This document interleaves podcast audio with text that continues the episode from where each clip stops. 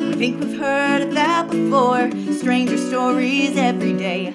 Wonder what tomorrow's gonna bring. So listen, friends, we'll blow your mind with the finest nonsense we could find. Might be true, and that's the weirdest thing. Hello.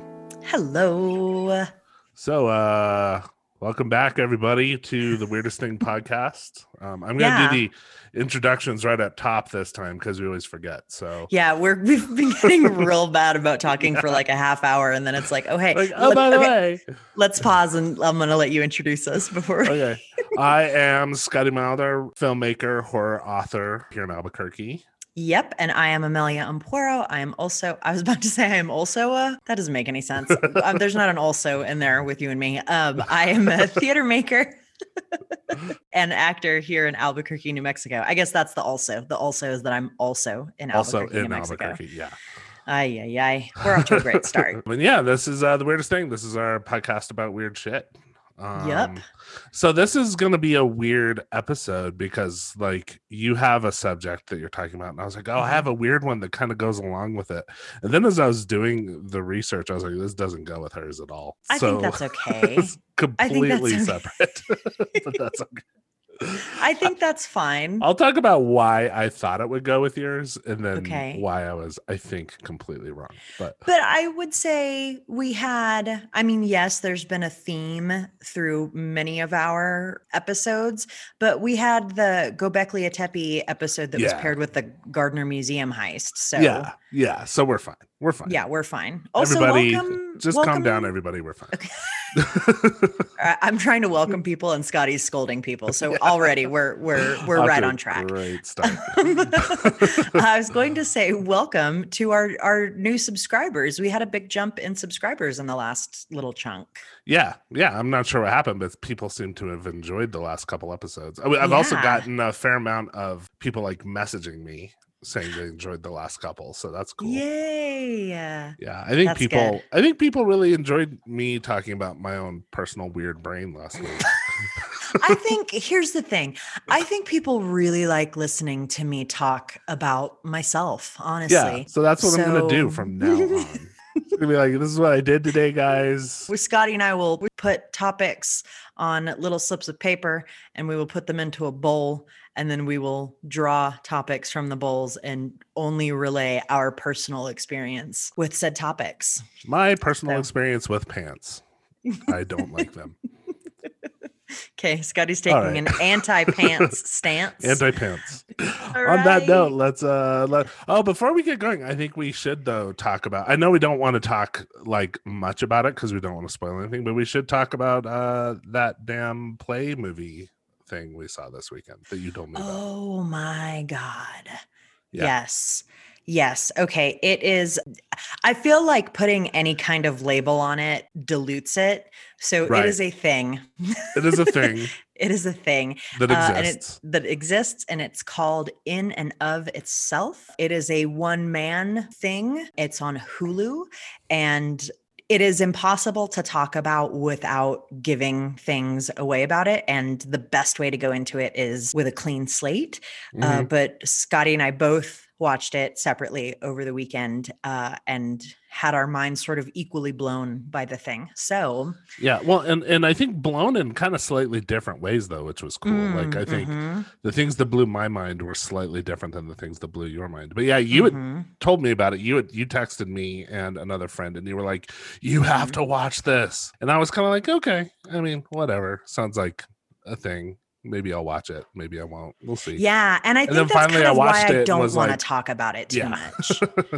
well, yeah, and I did what you suggested. You were like, you were like, "Don't read anything about it. Don't watch the trailer. Just fucking watch it." Just watch it. so I was like, "Ugh, okay, fine. I'll watch this." thing." Yeah, I was I was yeah. actually not that annoyed, but I was like not sure what to expect.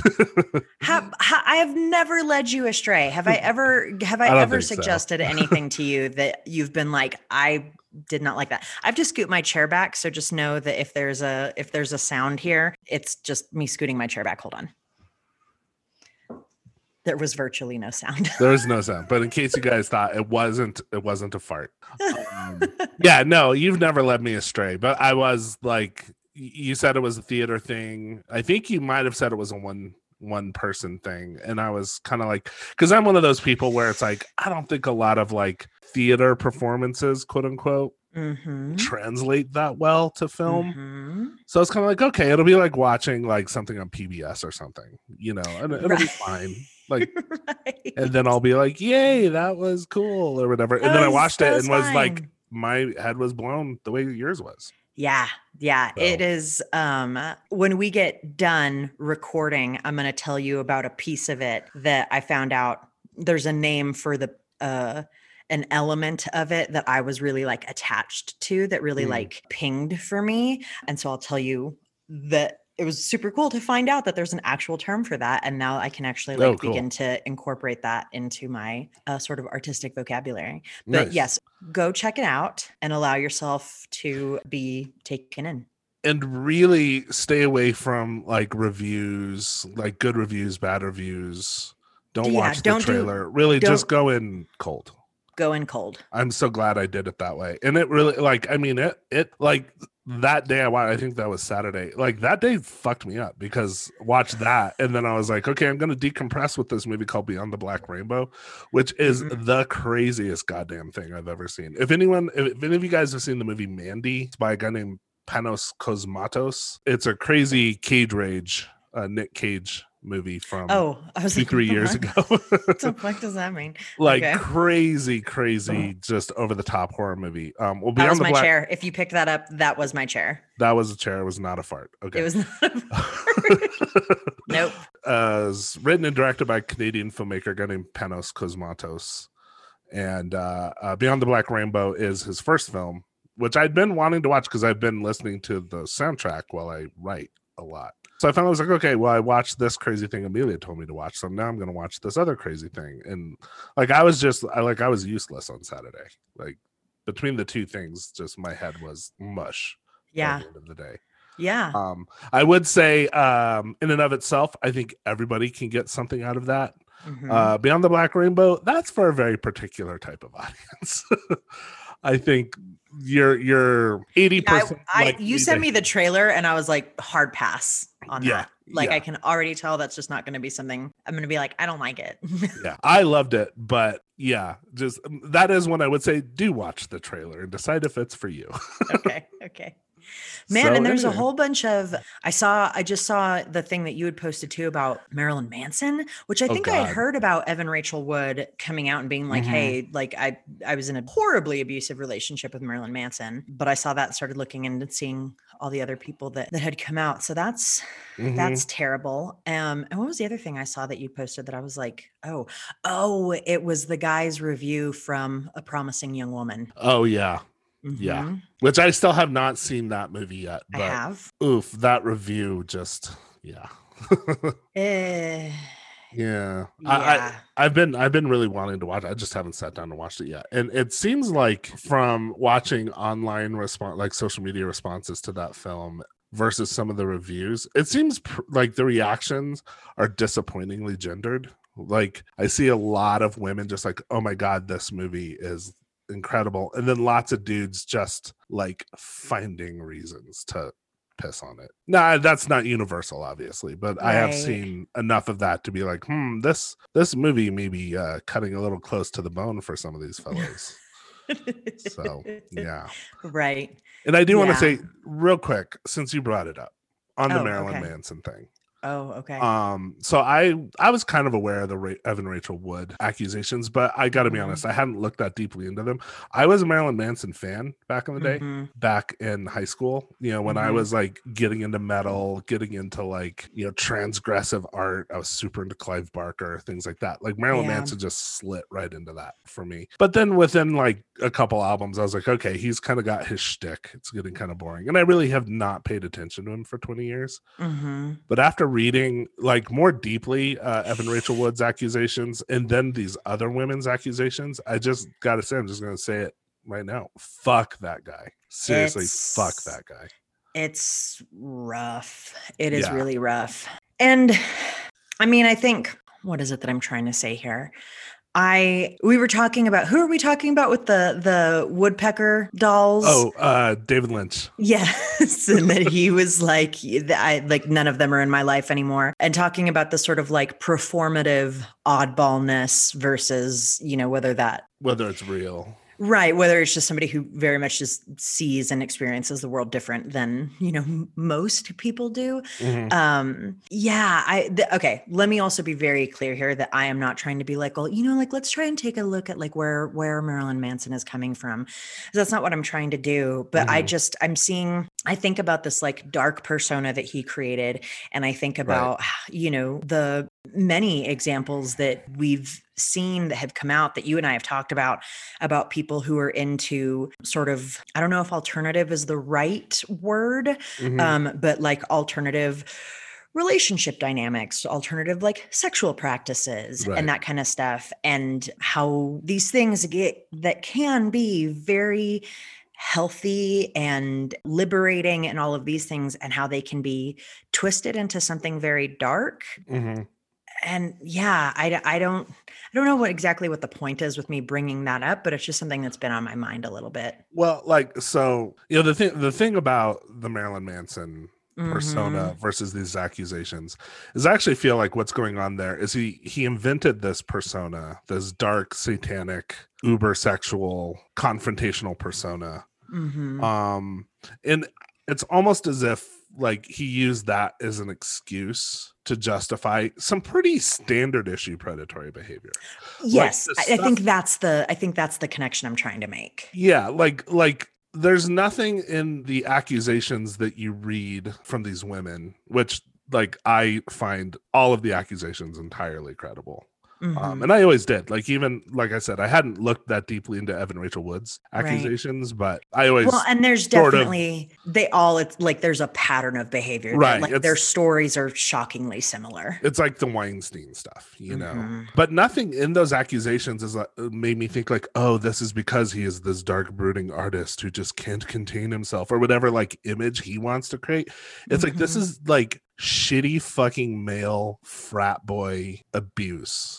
You well it's funny like- it's funny that you say that when paired with the other big male celebrity bomb that has dropped is the stuff with armie hammer right. and and how yeah, yeah. and that's yeah. and i mean that's interesting in and of itself because people come out and you know these women have come out and been like marilyn manson did this to me and i want to be i want to uh, i'm going to say what i'm going to say and then i'll qualify it after i'm going to say because i think it could be a little tricky but i think you can see i think it's very easy to see how somebody like marilyn manson is has that kind of behavior in in his mm-hmm. relationships it's sort of built compared into to- his persona. Yeah. right built into his persona compared to the shock and sort of like incredulity that people had in hearing that Armie Hammer was talking about like wanting to eat his girlfriends and stuff. Mhm. I mean, they're both like if you took examples from both men and made them anonymous, you know, we're like here's this one guy Right. who wanted to do this and here's this other guy who wanted to do this.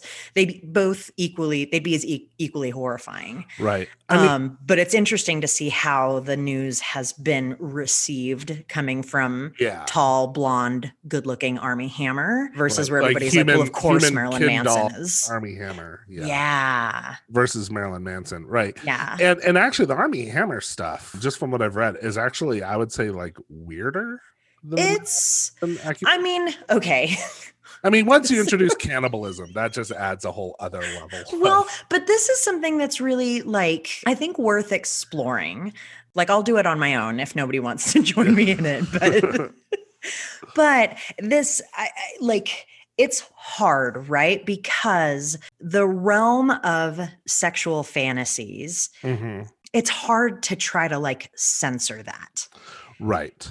you know what i'm saying and it's like there like sometimes you just like some like sometimes there's just stuff that you're like i don't i don't know and i don't know why i like it and it's messed up and if it lives solely in the realm of fantasy Mhm. okay then it like is it is it okay or do like is there an element of like hey that's actually indicative of another larger issue Well, the well the issue like with with the Armie Hammer stuff is interesting because you know there's an element where it does seem like okay, some of this did live in the realm of fantasy for him. Like I don't think he was Mhm. actually eating people. Like I mean that Like that I'm sorry, I do not mean.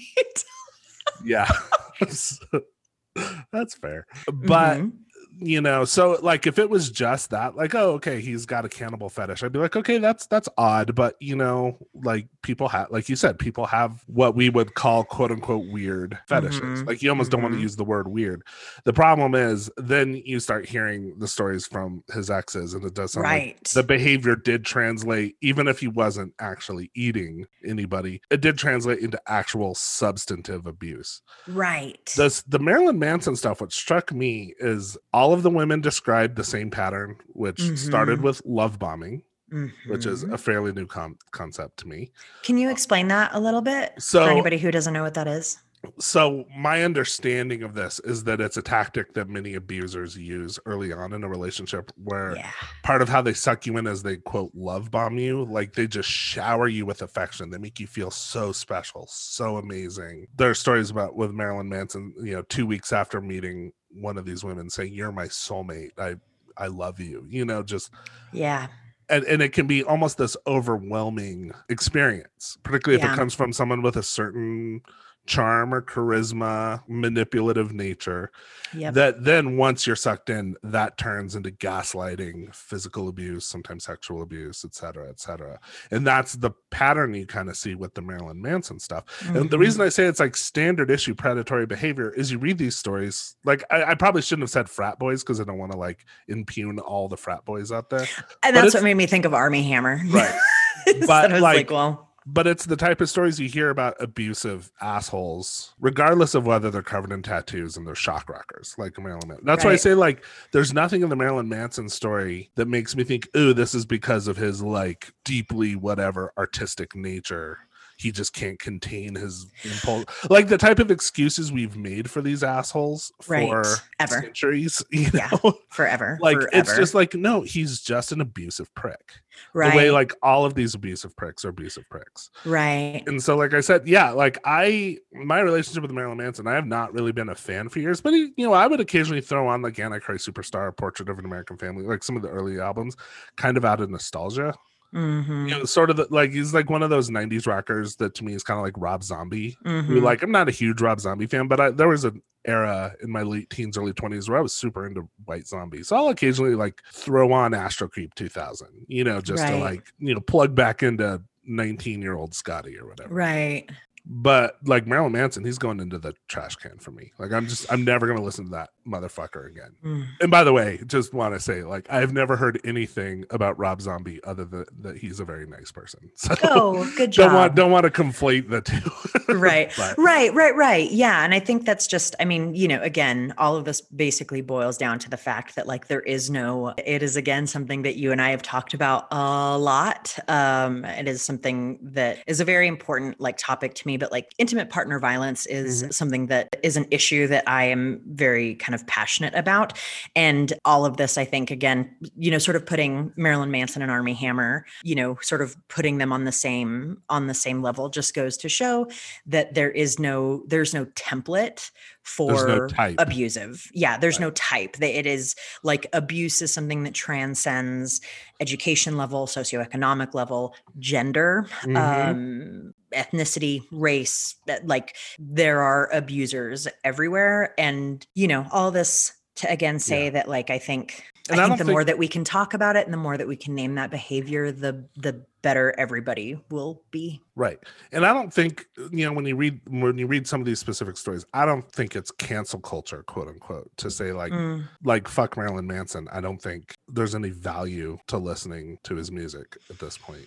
yeah. um, because you know we, we talked about this a bit when we were talking about Roman Polanski and people like that. You know, everyone has their Mhm. own personal relationship with these artists, and if you are a Marilyn Manson fan, the same way if you are a Harry Potter fan, or you know, uh, struggling a with Lovecraft fan. Lovecraft, exactly as I've talked Mhm. about, reconciling the artist with the art, you know, that can be very hard. And I'm not sitting here like judging you, saying you have to like, if you are into Marilyn Manson, you have to stop listening. You know, that's a choice for yourself. But for me, it just boils down to fuck this guy.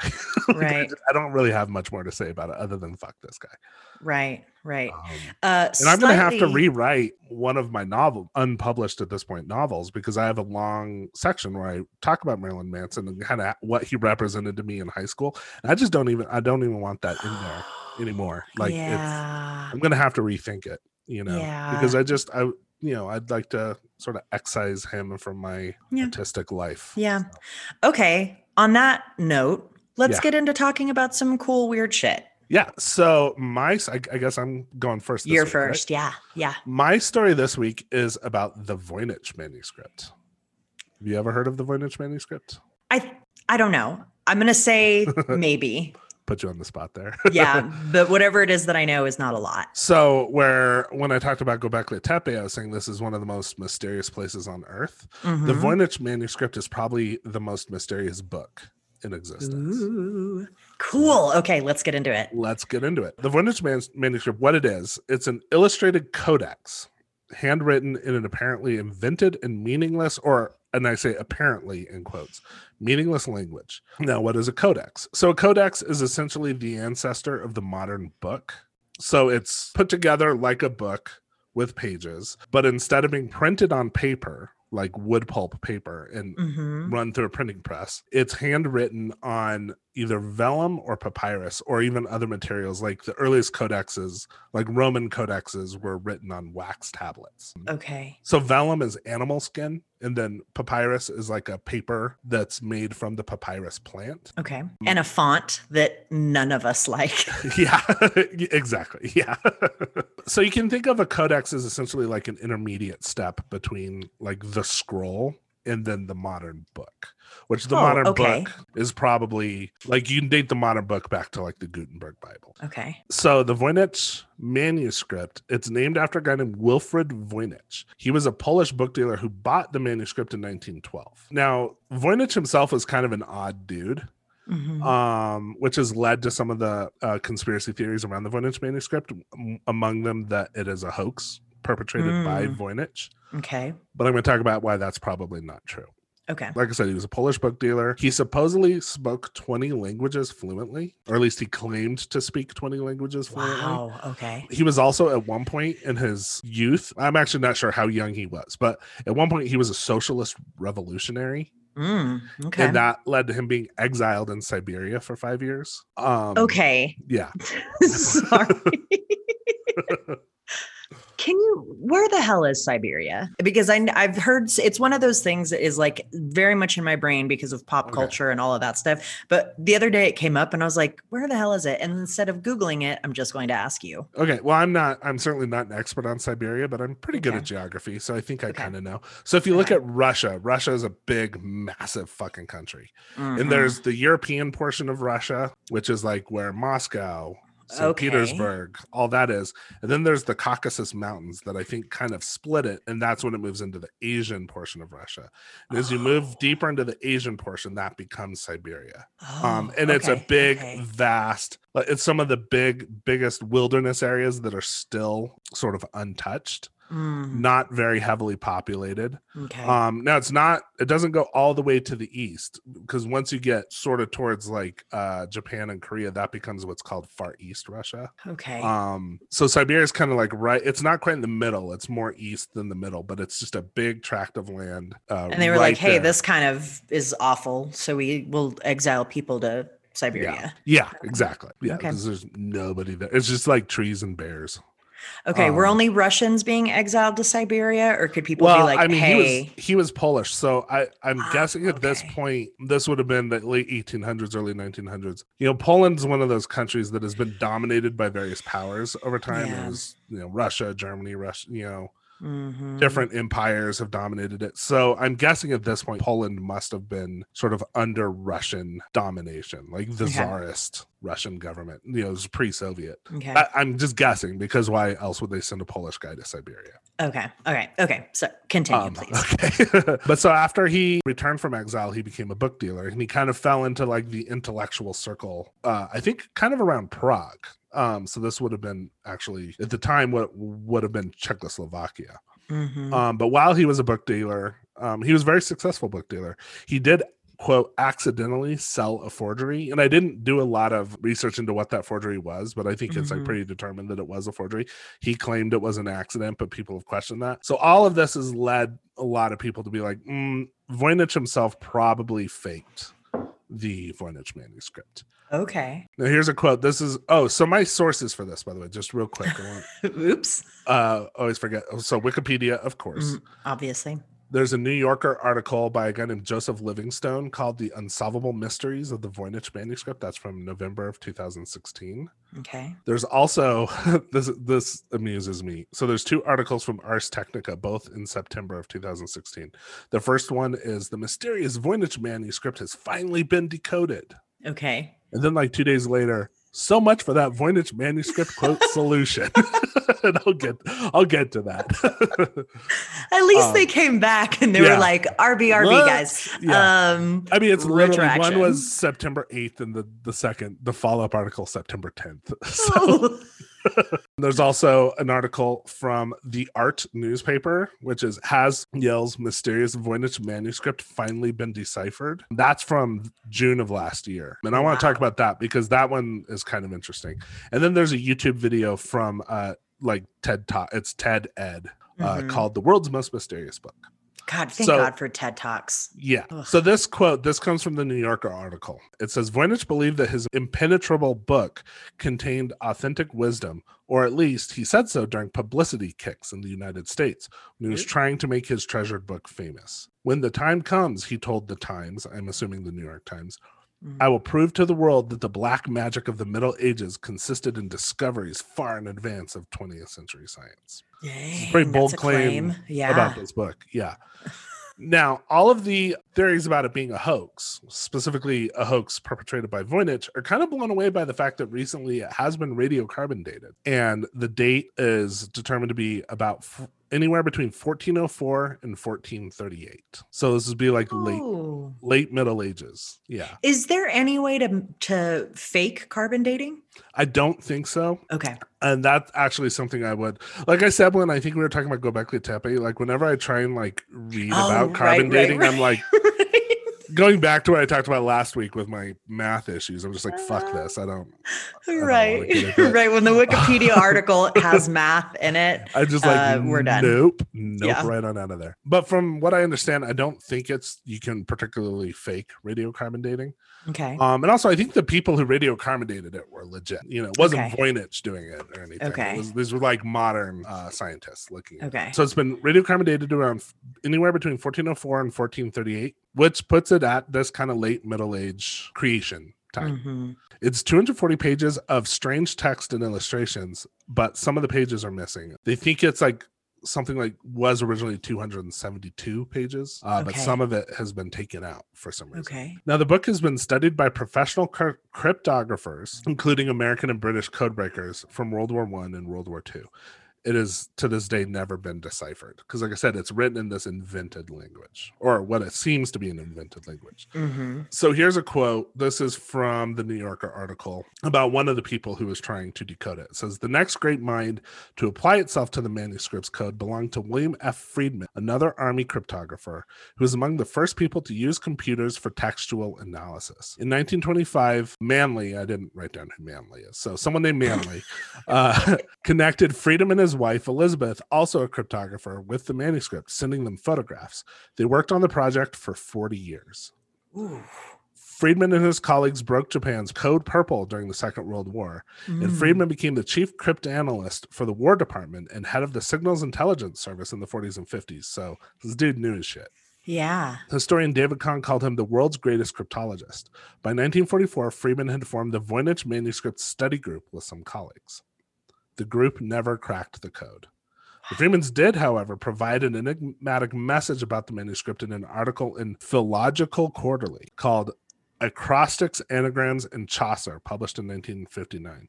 Okay. The article included a long excursus on the pointlessness of looking for anagrammatic ciphers.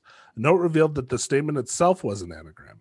The authors had left the solution to the anagram in a sealed envelope with the PQ editor. After William died in 1970, that editor revealed the message along with a reprint of the piece, and this is the message. The Voynich manuscript was an early attempt to construct an artificial or universal language of the a priori type. This is from Okay. Friedman. So I'll get to what that means here in a little bit. Okay. Okay, so before I get into kind of the history, because that gets into like questions of who created it, I want to just get Mhm. into like the description of it, Okay. what it is. So the book itself measures 9.3, or I should say the uh what did I say it was? The codex. Codex. Mhm. measures 9.3 by 6.4 inches with its vellum pages collected into 18 quires, what are called quires. So Okay. quire is essentially a measure of paper quantity, usually means about 25 pages of the same same size and quality. Okay.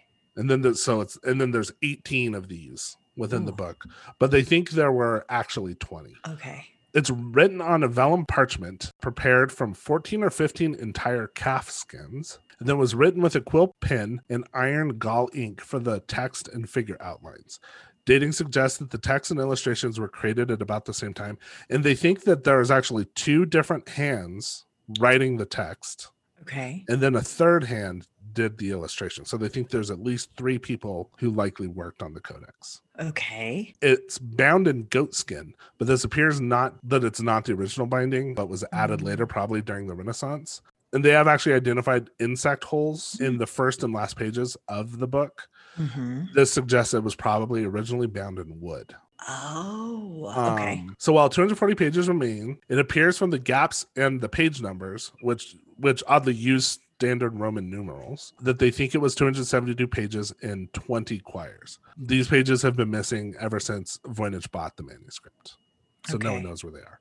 Okay. Um, It also appears it might have been reordered at some points in history. Mm-hmm. All of the materials used in its construction were common from that period of European history, this early 1400s. And then at a certain point, it appears like it went through this long series of owners. It finally ended up in the library of someone named uh, Petrus Beck, who I think was the rector of what was called the Collegio Romano, which I'll talk a little bit about Mm-hmm. uh, before finally being purchased by Voynich in 1912. Voynich held the manuscript for the rest of his life. After he died in 1930, ownership passed to his widow, Ethel, uh, who interestingly was a novelist herself. And she wrote a book called The Gadfly, which I did not look into because rabbit holes. because you um, hate female authors. yes. Yes, that's exactly the reason. Just want to say Shirley Jackson's one of my favorite writers of all time. Uh huh. Um, Sure, Scotty. Sure. Okay. And then after uh, Ethel died in 1960, she passed the manuscript on to her friend Anne Nill, who just turned right around and sold it to this antique book dealer named Hans Kraus. Okay. Uh, Kraus had it for a while, couldn't find any buyers for it. Finally, sold it to Yale University, and that's where it now resides in the Beinecke Library. Okay. Yale. Okay. So, what the fuck is in this book? yeah. So, the text. Let's talk first about the text Okay. every page of the book contains text. Some of it is like pictures with kind of captions written in this Mhm. text. Some of it is entire pages of text with just a few little illustrations. It's written in this unidentified language. Now, there is a bit of extraneous writing here and there in Latin script, but most of the quote letters in this strange unidentified language are written with one or two pen strokes, and the quote alphabet contains what appear to be 20 to 25 distinct characters. There's a lot of speculation about whether it was written in code, but there's some of the evidence to show that it wasn't a code, uh, but is an actual language, is that it does not appear like the script all flows smoothly. So usually when you're writing in code, you're like doing a cipher one letter at a time.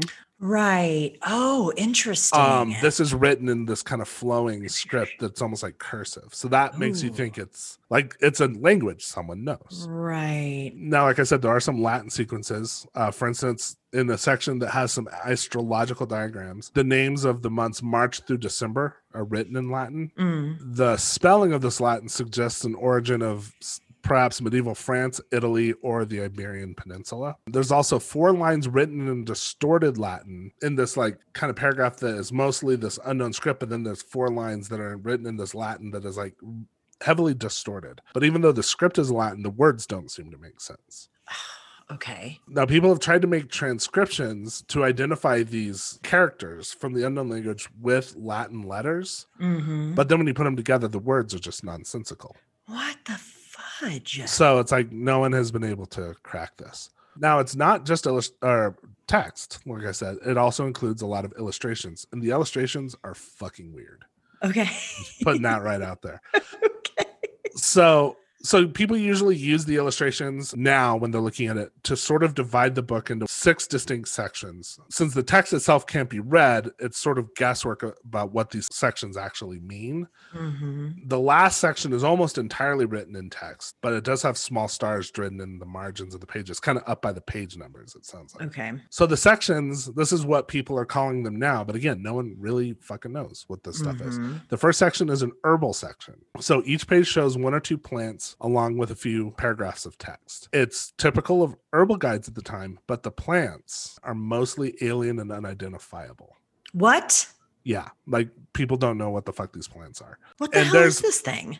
Yeah, and there's and you can see like I'll I'll, I'll put the website in like our show notes or social media or somewhere where you can actually go look at the Voynich manuscript because this Yale library has basically photographed the pages and you can look through the whole thing. And like the plants look like fucking sci-fi shit. Like they don't look like there are some plants that they sort of identify as like, oh, this might be a sunflower or something, but it- like to me it doesn't look like a sunflower. It looks like to me part of what I love about the Voynich manuscript is it looks super Lovecraftian actually. Right. Looks like shit out of like a Lovecraft story. Okay. So that's the first section. The second section is the quote astronomical section. So this is where it's got the diagrams of like the zodiac. So it's got these circular astronomical diagrams. They feature suns, moons, and stars, but sometimes don't seem to correspond with the suns, moons, and stars that we know, although some of them do. And then the suns like have these like little cartoon faces drawn on them, which is weird. Okay. Now, one series of 12 diagrams shows the already known zodiacal symbols for the constellations. So, like, it'll have a picture of two fish for Pisces or a bull for Mhm. Taurus, etc. hmm Each of these diagrams is surrounded by these concentric rings of drawings of strange nude women. And I'll get to the the naked lady. There's more on the naked ladies in later sections. Okay. Uh, and they kind of in these like concentric bands around the zodiac diagrams okay. the women seem to be tethered or tied somehow to stars that then float around them. Okay. So super strange. The January and February sec- sections appear to be missing. And then the Taurus and Aries sections are split into four paired diagrams with 15 women and 15 stars surrounding them. Okay. And some of the diagrams are on these like fold out pages. Okay. Now, this is what I think is the weirdest part of the book is the Okay. third section that they call the balneological section. And again, I did not look up what balneological is. I probably should have. Now, this is a dense text heavy section, but it's interspersed with these drawings of these nude women. Some of them are wearing crowns. They're all bathing in strange pools in this like greenish liquid, and the pools are connected with like elaborate network of pipes. Okay. Very weird. It's very weird when you look at it.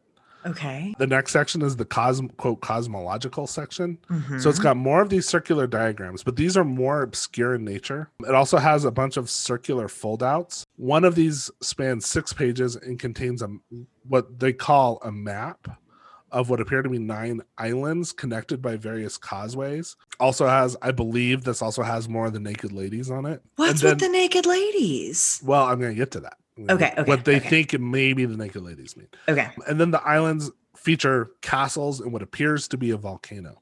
But the islands do not correspond to any known map of Earth. So weird.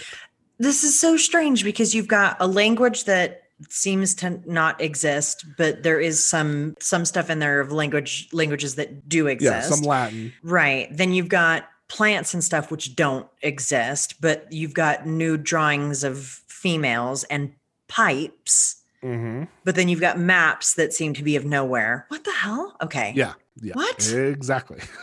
the uh, next section is what's called the pharmaceutical section. So it shows what appears to be a lot of the plants in the herbal section, but now like different parts of the plants. Some of them are put into what look like apothecary jars.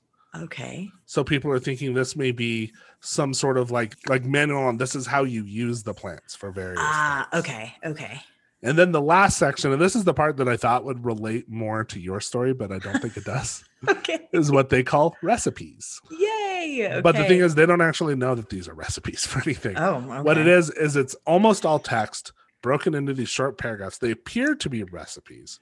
And then this is the section where there are stars drawn up in the margins, kind of by the page numbers. Okay. So that's what the Voynich manuscript is Okay. in terms of like if you were to go look at it. Let's go through the history of it a little bit. Okay. So it's first confirmed to have been owned by an alchemist in Prague named Georg Baresch Okay. uh, in the mid 1600s. So I did a little bit of reading on alchemy, and mostly it was pretty boring, but just very quickly. um, it's an ancient branch of proto scientific natural philosophy that attempts to purify, mature, and perfect certain materials. So it's the idea of like using alchemical processes to turn lead into gold. Things like that. They thought they could, you know, transubstantiate or transform these different Mhm. materials, metals, etc. So it's basically like early, early, early pre-scientific chemistry Mhm. um, with a lot of like magic elements of magic and you know again astrology and things like yeah. so this baresch this georg baresch. Um it's probably just george but i'm calling him georg. He's like, listen up, asshole. yeah. He had this book and he didn't know what the fuck it was. And and it's not clear where he got it but he called the book a sphinx and then kind of complained about it saying that it was taking up space uselessly in his library. So finally he decided to try and figure out what it was. Okay. and he contacted this Jesuit scholar, a guy named uh, Athanasius Kircher, who worked at what was called the Collegio Romano, which is like a, I believe it was a college, like a university in Rome. Mm-hmm. Now, Kircher had claimed that he deciphered a bunch of ancient Egyptian hieroglyphs and actually went so far as to publish a dictionary of like Okay. like a Coptic dictionary of Egyptian language. Mm-hmm. So Bresh was like, maybe he can look at this and figure out what it was. But I think he didn't actually want to give it to this Kircher because he was afraid Kircher was just going to like run off with it. And it sounds like Mhm. Kircher wanted to run off with it. He he Okay. he wanted the book for himself, okay. but Baresch wouldn't hand it over. So this kind of went nowhere. But then after Baresch died, he passed the book to another friend, a guy named Johannes Marcus Marci. And that guy was the rector at Charles University in Prague. Marci finally did send the book to Kircher, and he sent it with this cover letter. So this is what the cover letter reads, uh, sent from Marci to Kircher. He says, Reverend and distinguished Sir, Father in Christ. This book, bequeathed to me by an intimate friend, I destined for you, my very dear Athanasius, as soon as it came into my possession, for I was convinced that it could be read by no one except yourself. The former owner of this book asked your opinion by letter, copying and sending you a portion of the book from which he believed you would be able to read the remainder. But he at that time refused to send the book itself. To its deciphering, he devoted unflagging toil, as is apparent from attempts of his which I send you herewith. And he relinquished hope only with his life. But his toil was in vain, for such sphinxes as these obey no one but their master Kircher. Except uh are these uh but his toil was in vain, for such sphinxes as these obey no one but their master, Kircher. So he's talking to Kircher. Mhm. Okay. uh, Kircher's not the master. Right. Um, Accept now this token, such as it is, and long overdue though it may be, of my affection for you, and burst through its bars, if there are any, with your wanted success. Dr. Raphael, a tutor in the Bohemian language to Ferdinand III, then King of Bohemia, told me the said book belonged to the Emperor Rudolph, and he presented to the bearer who brought him the book 600 ducats. He believed the author was Roger Bacon, the Englishman. On this point, I suspend judgment. It is your place to define for us what view we should take thereon. To whose favor and kindness I unreservedly commit myself and remain at the command of your reverence, Johannes Marcus Marci of Kronland, Prague. And this is dated 19th of August, 1665. So they think this Dr. Raphael he mentioned is he's thought to be someone named Raphael Sobierzmirnowski, who's a Bohemian lawyer and writer who is also a poet and cryptographer. And I was like, oh, this guy's Mhm. probably interesting. And then I looked on his Wikipedia page and it's like, uh, he was a lawyer and writer who also wrote poetry and is related to the Voynich manuscript at the end. So I was like, okay, that's it. Oh, what a disappointing. Oh, I know it was very anticlimactic. It was, real sad because I loved his name, and I was like, he's he didn't do much. But let's talk a little bit about Roger Bacon because Okay. Roger Bacon is one of the people that are still brought up as a possible author. Mm, okay. So Roger Bacon was a 13th century philosopher and Franciscan friar, and he's known as one of the forefathers of scientific methodology. So he really is known for he placed an emphasis on studying nature through empiricism and demonstrable evidence, which you know this is the Middle Ages, so this was not common at the time. like, yeah. let's actually like use evidence to before we say that this like mountain Guys, is actually guys. the backbone of a dragon or something. Hot take evidence. Yeah, and I think Yeah. probably the medieval people were like, "Burn him! He's a witch." I'm sure they did. Crush him with a stone. yeah, but he was also a linguist, and he was known for describing what later came to be known as universal grammar. So the idea hmm. of universal grammar, which is now mostly associated with Noam Chomsky, actually, is basically that there is a genetic component to language development, and that there's a certain set of structural rules in regards to language that are innate and independent of sensory experience. So basically, he's saying that all languages are connected to this universal grammar that is innate to the human brain. Uh, Okay. yeah, and it's it's even now like kind of sounds like it's kind of a controversial theory. hmm So for Roger Bacon to be kind of saying this shit back in the 13th century, Yeah. like, Again, they were they were like tie him to a chair, throw him in the sea. Yeah, I mean, I think he was actually he was fine. He was like the rector of a university and stuff. I like to imagine that they thought he was a witch. So Right. Um, Bacon was, for instance, another little piece of trivia about Bacon is that he was the first European to actually record the formula for gunpowder, which had been invented in China in the 9th century. Now, even though he was really responsible for this kind of like what we would think more modern thinking about science, he was still pretty fundamentally medieval in his thinking. mm-hmm. But he was responsible for revising some of the uh, curriculum of the medieval university and oriented it more towards like what we would think of as the scientific method Okay. so this Johannes Marci thought or claimed that people told him that this book was written by Roger Bacon. And it seems like Voynich himself, when he got a hold of the book, he also assumed it was written by Bacon. But when they did the radiocarbon dating, Mm-hmm. the book actually comes two centuries after Bacon. What the So fudge they're is like- going on with this book? So they're like that that theory kind of goes out the window. right. So after Kircher and this Dr. Raphael had the manuscript, it disappears sort of from the record for like 200 years. Okay. Like no one's talking about it. Nothing nefarious there necessarily. It was probably just stored with like all of Kircher's correspondence Mm-hmm. at this library of Collegio Romano in Mhm. Rome. And then, you know, kind of I think it ended up at the Vatican for a while. Sounds like it moved around a lot. And like I didn't write a lot of that down because it wasn't that pertinent. But at a certain point, this Voynich, he went to buy all these essentially it sounds like Vatican held manuscripts. I think there are 30 of Mm. them. Mm-hmm. And one of them was this Voynich manuscript. And he took a look at it and was like, What the fuck is this? Is this? Yeah. Yeah. So let's get to some theories. Okay. So, theories of purpose. What is this book? What was it meant to be? So, Mhm. at a first glance, it seems to be what's called a pharmacopoeia, Okay. which they think might address topics related to medieval medicine. It doesn't exactly explain all the astronomical, cosmological, or even the balneological sections, which is Mhm. the naked ladies in the baths. Oh, right, right, right. It also seems weird to say it's a pharmacopoeia because the herbs and the herbal and pharmaceutical sections cannot be identified. So a few resemble known plants like a pansy or sunflower, maidenhair fern, but not exactly. Most of these plants just seem completely fantastical.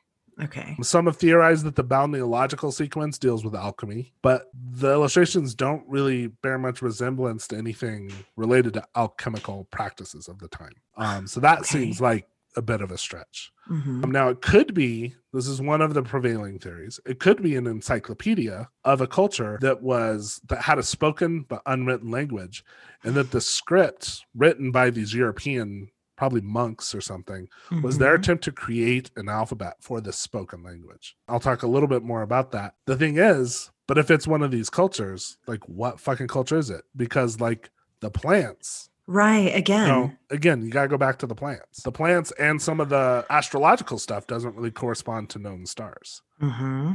So that kind of seems to throw that out the window, Okay. or at least puts it into question. Mm-hmm. Okay, theories of authorship. Roger Bacon, who I Mhm. mentioned, mostly just debunked. Uh, Mhm. Probably not him. Some people think it was the 16th century occultist and alchemist, a guy named John Dee. But this also has been debunked because whereas Roger Bacon came a couple hundred years before the Voynich manuscript, John Dee was a couple hundred years after the Voynich manuscript. Ooh, okay. So that doesn't seem to fit. I really like this one. Mhm. Uh, some people think it's a coven of Italian witches. Ooh, sign me up. A lot of people think it's something to do with aliens, of course. Okay. Of course. and then a fair number of people like just looking through like reddit and stuff are like it, it's atlantis it's ancient atlantis. So that seems to be a prevailing theory. And then of course there's this idea that it's a hoax or forgery by voynich. Mhm. this seems largely discredited by the radiocarbon dating. Okay. also some people think it's a hoax or forgery by some con man from the middle ages but they're like but it's too like precisely put together. Like like what would who would they be trying to hoax with this fucking thing Right. a couple other theories there's there's an italian engineer by the name of giovanni fontana Mhm. um, from the time period i believe of the manuscript's authorship he has a bunch of illustrations that sort of resemble the drawings in the voynich manuscript Mhm. Fontana himself used cryptography in some of his own writings, but there's nothing else that really connects him to the Voynich manuscript. And he was known for when he used like codes in his own writing, it was like very simple kind of substitution codes, Okay. not this like complex flowing script that the Voynich manuscript seems to be. And then s- some people have said there was a dude named Jacobus Sinapius. He was a pharmacist and doctor to the Holy Roman Emperor Rudolph II. Okay. Um, now this comes from the fact that his signature is right on the first page of the book. What? Um, but the more research they've done, Sinapius was also later than the radiocarbon dating. What they kind of think happened is that Sinapius owned the book at one point and sort of signed it. Like you know, when you're in elementary school and you had to put your name in the front of the textbook, I still put my name in the in books because people borrow them and then don't ever give them back. never give them back. Yeah. Yeah. I mean, I, so it seems like it seems like it was more of a property of Johannes Sinapius Okay. written by Johannes Sinapius.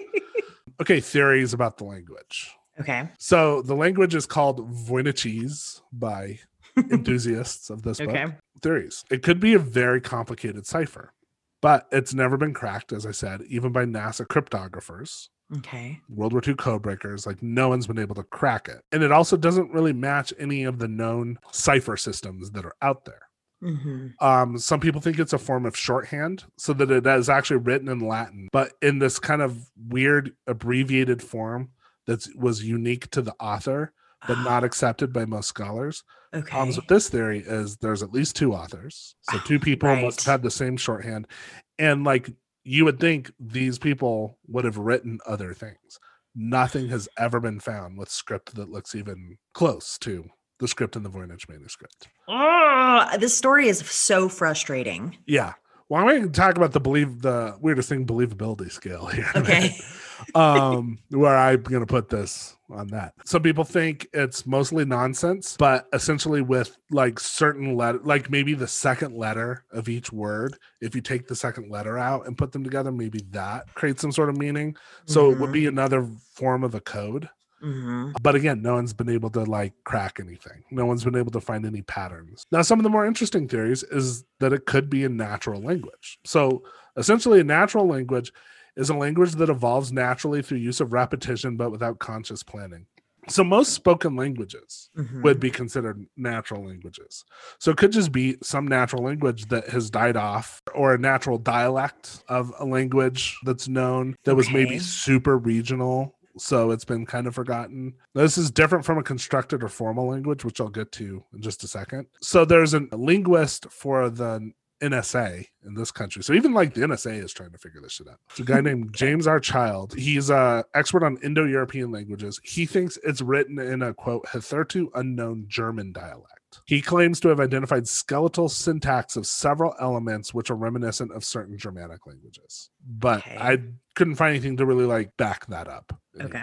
Could have also been, like I said before, a medieval European scholars trying to invent an alphabet for a language that was known as a spoken language but was not yet a written language. And this goes to the idea that it was this like encyclopedia of some sort of forgotten culture. It's, it's similar to what is the Rongo Rongo script of Easter Island, Okay. which is a series of like hieroglyphs that have never been able to be deciphered Mm, because they think it was by a culture that just died out. Um, and it was Okay. like they didn't leave a lot of written material. Now, some people think it's a constructed language. So, a constructed language would be something like computer language or like a formal legalese or something is like a Okay. constructed language. Okay. There are definitely theories that it's evolved out of like an Asian language, like Chinese or Vietnamese. Okay. And maybe they're trying to apply some sort of Latin esque script to this for them, very, very foreign language. Mhm. But it's like Chinese and Vietnamese, these were known languages at the time, you know, Yeah. 1400s. So that seems a little weird to me. Now, there's a couple theories about it having a origin in the quote new world. okay. So some scientists believe that the plants, while not common in Europe, actually could represent some of the new world vegetation. So North American and South American vegetation. Yeah. I am not an expert on North or South American vegetation, except for what we have around here. But I look at these plants, I'm like, doesn't look like anything I know. But that doesn't mean anything because I don't know anything.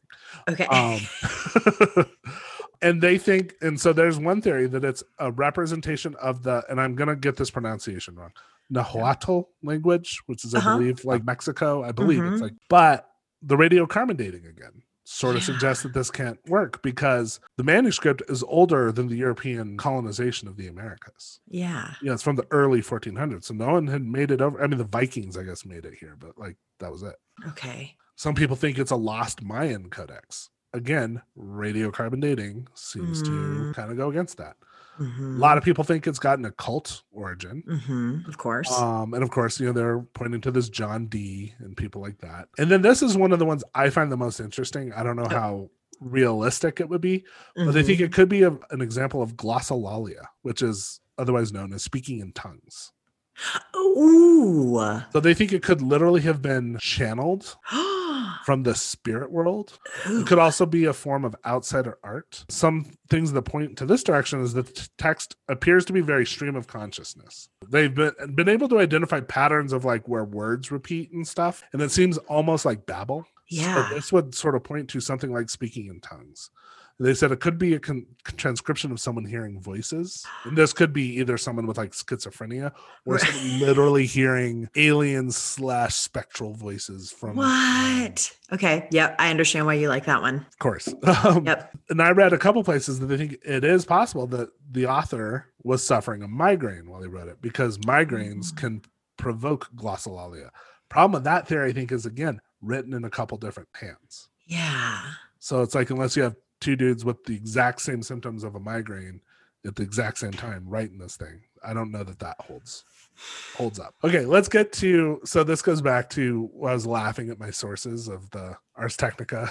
Right. Right. Right. So this dude is a history researcher and a TV writer, a guy named Nicholas Gibbs. He claimed in 2017, he's like, I've cracked the code. I've determined what the Voynich manuscript is. okay. Um, so this is what he had to say. He said that studying the, the manuscript, he saw tiny details that led him to think he was looking at common Latin abbreviations. So he thinks it was essentially a guide to women's health, and it was actually mostly plagiarized from other sources. So it's like a gynecological text. Okay. This is a quote from that first Ars Technica article. It says From the herbarium incorporated into the Voynich manuscript, a standard pattern of abbreviations and ligatures emerged from each plant entry, he wrote. So this is Gibbs saying. Think he, he had written another article, and Ars Technica was kind of quoting it. The abbreviations correspond to the standard pattern of words used in the herbarium Apuleius Platonicus. So AQ equals water, DQ equals decoc, con equals confundo, etc., etc. So it wasn't a code at all. It was shorthand. So he's one of the people saying that he thinks it's shorthand. Okay. The text would have been very familiar to anyone at the time who was interested in medicine. I call bullshit on that because if it would have been familiar to people interested in medicine, why are there no other books written in the shorthand? So but Yeah. he's basically saying that it was a gynecological manual and that the balneological section shows baths being prescribed for women's health, which was very common at the time, kind of came from the Romans. They thought Mhm. Like uh something wrong with your lady bits go take a bath that was their magical cure for everything Right. Which in some cases is true, but but often not but yeah. But, but but I mean like that's true for like, you know, hemorrhoids. Mhm. Like, you know, after Right. you give birth and that kind of a thing. Right. well i mean you know baths are good no no shade to baths but i don't think No. it's it's not going to cure you of you know something like serious you know like a cyst on your ovary or something but But this is- so. you know this was the idea i mean it is medieval Okay. text so this was the idea they also think the zodiac section is included because medieval doctors thought that certain remedies worked best under specific astrological signs Hmm, okay. and then also from the Ars Technica article, it says Gibbs even identified one image, copied, of course, from another manuscript of women holding donut shaped magnets in the baths. Even back then, people believed in the pseudoscience of magnets. And I'm like, that sounds like its own rabbit hole of just like Yeah. magnets. Yeah. Do a podcast episode about magnets. Yeah. Well, I mean, Uh, I think it's clear that some type of medical quackery episode will be coming at yeah, some point. we really, we really should do one at some point. yeah. It's medical quackery is fascinating. Yeah. But like I said, about a week later, Gibbs was pretty much debunked. So from that second Ars Technica article, which is Mhm. basically one so much for that solution. right. It says last week a hist- history researcher and television writer named Nicholas Gibbs published a long article in the Times Literary Supplement about how he cracked the code in the mysterious Voynich manuscript. Unfortunately, say experts, his analysis was a mix of stuff we already knew and stuff he couldn't possibly prove. Oh. And then here's here's another quote from that same kind of debunking article. It says, in his article, Gibbs claimed that he'd figured out the Voynich manuscript was a women's health manual whose odd script was actually just a bunch of Latin abbreviations. He provided two lines of translation from the text to quote prove his point. Mhm. However, this isn't sitting well with people who actually read medieval Latin. Medieval Academy of America director Lisa Fagan Davis told the Atlantic Sarah Zhang they're not grammatically correct. It doesn't result in Latin that makes sense. Then she added, Frankly, I'm a little surprised that the Times Literary Supplement published it. They had simply sent it to the Beinecke Library, they would have rebutted it in a heartbeat. So I love the tone being like, um, this guy can eat a bag of dicks because like he doesn't know what he's talking about. Well, I love that it's that, and then it's also like, and shame on you And shame for on you Yeah, for just buying his line of bullshit. yeah. Um, like you, you call yourself a journalist. Yeah. Yeah. She went on to say Davis noted that a big part of Gibbs' claim rests on the idea that the Voynich manuscript once had an index that would provide a key to the abbreviations. Unfortunately, he has no evidence for such an index, other than the fact that the book does have a few missing pages. But the missing pages are missing from like the middle of the book, not from the end. Mhm, So again, mhm, like seems like a line of bullshit. However, mhm. there is a fair amount of thought that it is a medieval medical treatise on women's health. Like that could be correct. okay. But this wasn't his discovery. Many scholars have been saying this for years. So it says essentially Gibbs rolled together a bunch of already existing scholarship and did a highly speculative translation without even consulting the librarians at the institute where the book resides. So that's again, what that's what she's real pissed off about. yeah. Well, is that like that- you didn't even consult with us? not to not to get too into sexual politics here, but this does seem like some bullshit a dude would do and then have his shit called on by a smarter woman.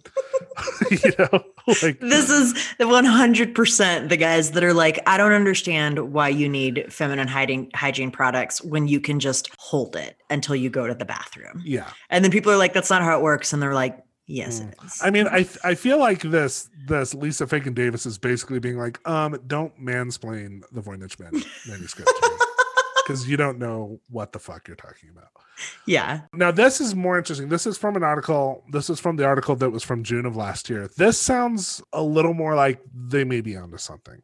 Okay. So, a German Egyptologist, a guy named Hans Rainer Heinig of the Römer und Pelizaeus Museum, which Okay. I'm assuming is in Peoria, Illinois. hmm He's claiming he he thinks he figured out what what it is, but he has he's not claiming he has fully translated it yet. Okay. So this is from that article. It says countless decipherment attempts were made. Hannig writes in an article in German explaining his methodology. A lot of languages were proposed, such as Latin, Czech, or among others, Nahuatl, spoken by the Aztecs, just to name a few. The word structure leaves only one possible explanation. The manuscript was not composed in an Indo-European language. So he thinks that the language is Semitic, which means it's derived either from Arabic, Aramaic, or Hebrew. And he actually Mm. thinks it's probably Hebrew. Okay. Says, uh, and these are all languages languages that would have been spoken by the medieval scholars who would have written the manuscript in the early 1400s. Mhm. He says so. This Hennig says he has identified a connection between certain Voynich characters and Hebrew, and says he has managed to translate a few sentences. I could not find anyone saying what the sentences are that he translated. Okay. The actual translation of the Voynich book will need a couple years of work, he says, even if specialists in Hebrew language were all well versed in medieval Hebrew and terminology of botanical and medical texts take over the analysis. The character of the script, the pronunciation which one needs to get used to, the peculiarity of the vocabulary of the period will cause a lot of trouble even to a native speaker of Hebrew. So this is like the like I said this is the most recent article I found. This is from J- June of last year. Mhm. And I do got to say, like, that sounds somewhat plausible. Like, this sounds more plausible than dude, fucking mansplaining dude. Like, right. this sounds like, okay, there's an actual methodology behind it, but we will find out. Now, I did say I wanted to like get to where I put this on the believability scale of it being Right. like supernatural or aliens or something like that. Uh-huh. And like before I read this goddamn article from last year, which kind of just ruins everything. I would have put it at like an eight or a nine for me. I would have been like, this is fucking aliens. Like, there's no other explanation. It's fucking aliens. Look at these goddamn plants that don't exist. It's fucking aliens. Or it's fucking, or it's like interdimensional something, or it's channeling some fucking demon spirit from the netherworld or something. And then this fucking dude comes along and is like, no, no, it's Hebrew. And I'm like, ah, it's probably Hebrew. Damn it. It's so it goes from like an eight or nine down to like a. Th- I'm I'm gonna leave it at four. Really, I'm I'm holding Well, on to it enough to leave it at four. But I mean, the believe like what are like what is the believability of the believability scale, right? I mean, the thing exists. It's Well, that that it's aliens or ghosts or something. okay. So the believability scale is about it being a supernatural entity, Right. background, whatever. So the believability scale is about supernatural uh, Origin. Origin. Okay. Or paranormal origin, I guess. Okay, paranormal, supernatural, that kind of thing. Okay, all right, okay, but we ex- we agree that the thing does in fact exist. Yeah. No. Well, I mean, that's like believability skill. That is a fucking ten out of ten. Like you can find pictures of it. no, I'm saying like yeah, like put it on the level of like a cryptid or something. You know, Okay. like is this paranormal or supernatural? Like before I read this article in preparation for this episode, I was fully prepared to be like, this is fucking aliens wrote this goddamn thing. right And then I'm like, I mean, you know, the cool thing is like, oh, maybe it wasn't written by aliens. Maybe it was written by Jews. And like, you know, as a Jew, I'm like, okay, well, I'll take. That's still cool. It's still cool, but I still like the idea. I still want it to be aliens. Like maybe, maybe some aliens were channeling some shit to some Jews. Yeah, I mean the plants. like the plants again. yeah, the plants are the big question mark for me. the astronomical stuff. It's Mhm. also very possible it was written by someone with some form of mental illness, but that seems questionable because it is too rationally put together. Also, multiple authors. multiple authors. so, Oh, so that is the story. That's about all I got on the Voynich manuscript. Like I said, you can go, and I'm not going to give you the whole web address here, but you can go to beineckelibrary.yale.edu and find it and look at it. I will post the uh, address okay. uh, in the show notes. Okay, fantastic. Yay, well done. Super weird. All right, so we're just going straight into mine. Yeah. Awesome. So I am going to talk about. So this was originally supposed to be accidental foods, of which there are some, like foods that were discovered by accident, but also peppered in here are just uh, some cool food origin stories. Nice. So my sources for this are obviously Wikipedia. We've also got the New Yorker, BBC News, What's Cooking America, WestJet Magazine, The Spruce Eats, All Things Interesting, Alfajores Bakery Blog, VamosSpanish.com, and TheCultureTrip.com. I mean, you texted me over the weekend and you were like, I had more fun doing the research for this. Yeah, this doing the research for this was a lot, a lot, a lot, a lot of fun. And uh, maybe I'm trying to think maybe the most like purely joyful research that I've had to Mhm. do for an episode yet. Like there's no there's no real yuckiness uh in this because it's about food. So that's fantastic. Okay, two things. Uh, well, actually, no, just one thing first, but it involves two questions. So I actually started doing the research on this a couple of months ago. This has been an Mhm. episode that I think was one of the original, like one of my original topics Yeah. when we first sat I mean, down to plan for it's this. literally in our show description. It is. Think. it is. So It finally- absolutely is. Finally getting to it. finally getting to it. But so in the Googling of like, you know, accidental foods, food origins, that kind of a thing, when you Google that, you know, if you scroll down the Google page, you'll eventually get to the section where it's like, people also search for. And two things popped up in that that I texted Scotty about months ago and found them again and it made me laugh. One of the questions was, What year was food invented? Mm. And the other one was, Who invented food? Um, It's such a weird, like, you don't think of food as being something that's invented. Well, because if you think of whole foods, right? Like if Mhm. you think of apples, vegetables, a pig, you know, Right. uh, it was like, well, it was it was there. Just a pig walking around with an apple in its mouth. Yeah. Now, granted, at some point somebody looked at that pig and was like, I think I can eat that pig. Uh, that seems super human. Like a human, like, oh, look at this thing over there. I'm going to fucking eat it. I'm gonna eat that pig. I'm going to eat that pig. Yeah and so like i understand the spirit of the question but it's also just like I, I, like food has been around as long as like Life. life has been around. So Yeah. I, I, I wonder what they found in in the googling Yeah. of that. Okay, jumping in. Uh, so our first thing is going to be champagne. We're going to talk about that. So uh, at the beginning of everything, or at least somewhere within the in all of these little food origin stories, I'll tell you what the food is, just in case you are not familiar with the food. Whether that's Scotty or any of our listeners, um, it feels like champagne is something that is known by everybody. But just in case you don't know, uh, champagne is a sparkling wine, and it's associated with the Champagne region of France. While people do use the word champagne as a generic term to describe any sparkling wine, in the European Union and some other countries, it is actually illegal. It's not just like frowned Oh, upon, wow. it is illegal mhm, to label any product champagne unless it comes from the Champagne region. Oh, wow. Okay. Yeah. So the I wonder what, Romans, just real quick, I wonder what they do if they like catch you. I would that. be willing to bet it's a fine. Okay. I was like, You know, cane you or something? I don't think. I mean, maybe if it's like if it's Singapore, Yeah. um, but like I think it's probably just like, hey, like you've got to like you have to take that off the bottle. Yeah. There's a It's great like false joke. advertising. Right, it's false advertising. There's a great joke in Schitt's Creek, the show Schitt's Creek. You know, they're off in this little like teeny tiny town, and you know, it's a family who has been very rich and they've lost Mhm. everything, and they've had to move to this little kind of podunk town. And they're they're always talking about like, should we get some champagne? And they're like, yeah. And they're like, well, the townspeople are like, well, it's not champagne, it's champagne, and it's like like generic champagne. So they're always like, break out the champagne. Um, okay, so back to the origin of champagne. The Romans, in their quest for like global domination, uh, planted the first vineyards in the Champagne region because obviously imperialism is always more fun if you're drunk. Right. Yeah.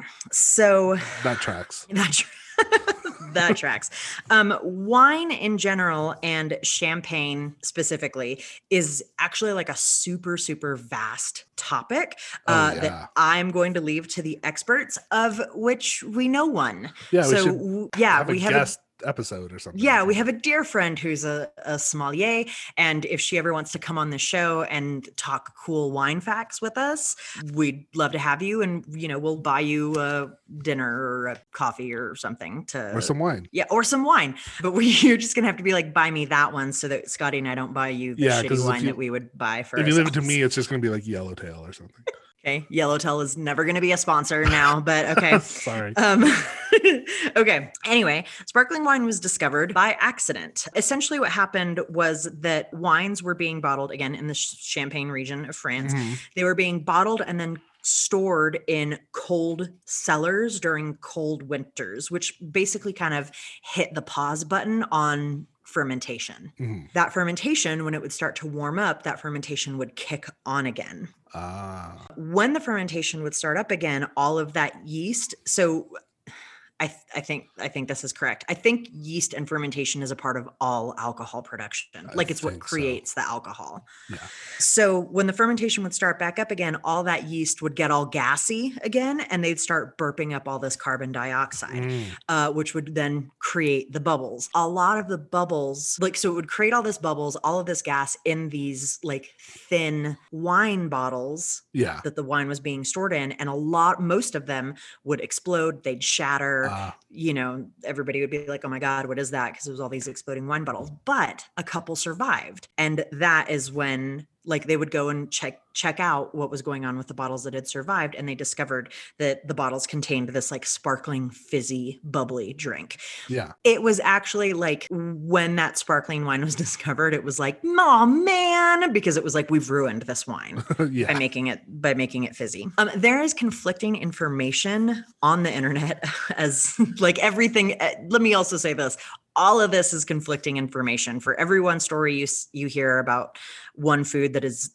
was discovered or created or whatever by this one person there's another site that'll be like no that's wrong this is this Yeah. so take all of these stories in the spirit in which they are being given which is just like cool tales Cool tales that might be true. Might might be true. Okay, so there's conflicting information on the internet about who exactly discovered that Mhm. this happened with the wine and when. The French are obviously very much like, "Yo, champagne is ours," but there's also some Brits that are like, "Mm, we actually discovered it in 1662, and that was 30 years prior to Dom Perignon, when That- Dom Perignon discovered it in 1697. That just sounds super British to me. Hmm Sorry, British fans and friends listening, but that's Look, nobody's trying to drink British champagne. No. Um uh so they say that to which the French are like cool cool cool cool cool cool cool cool cool, but the drunk ass Benedictine monks at the Abbey of Saint Hilaire were rocking out with their bubbly as far back as 1531, so eat a dick. So did. it. Obviously, that is a direct quote from the Brits to the British.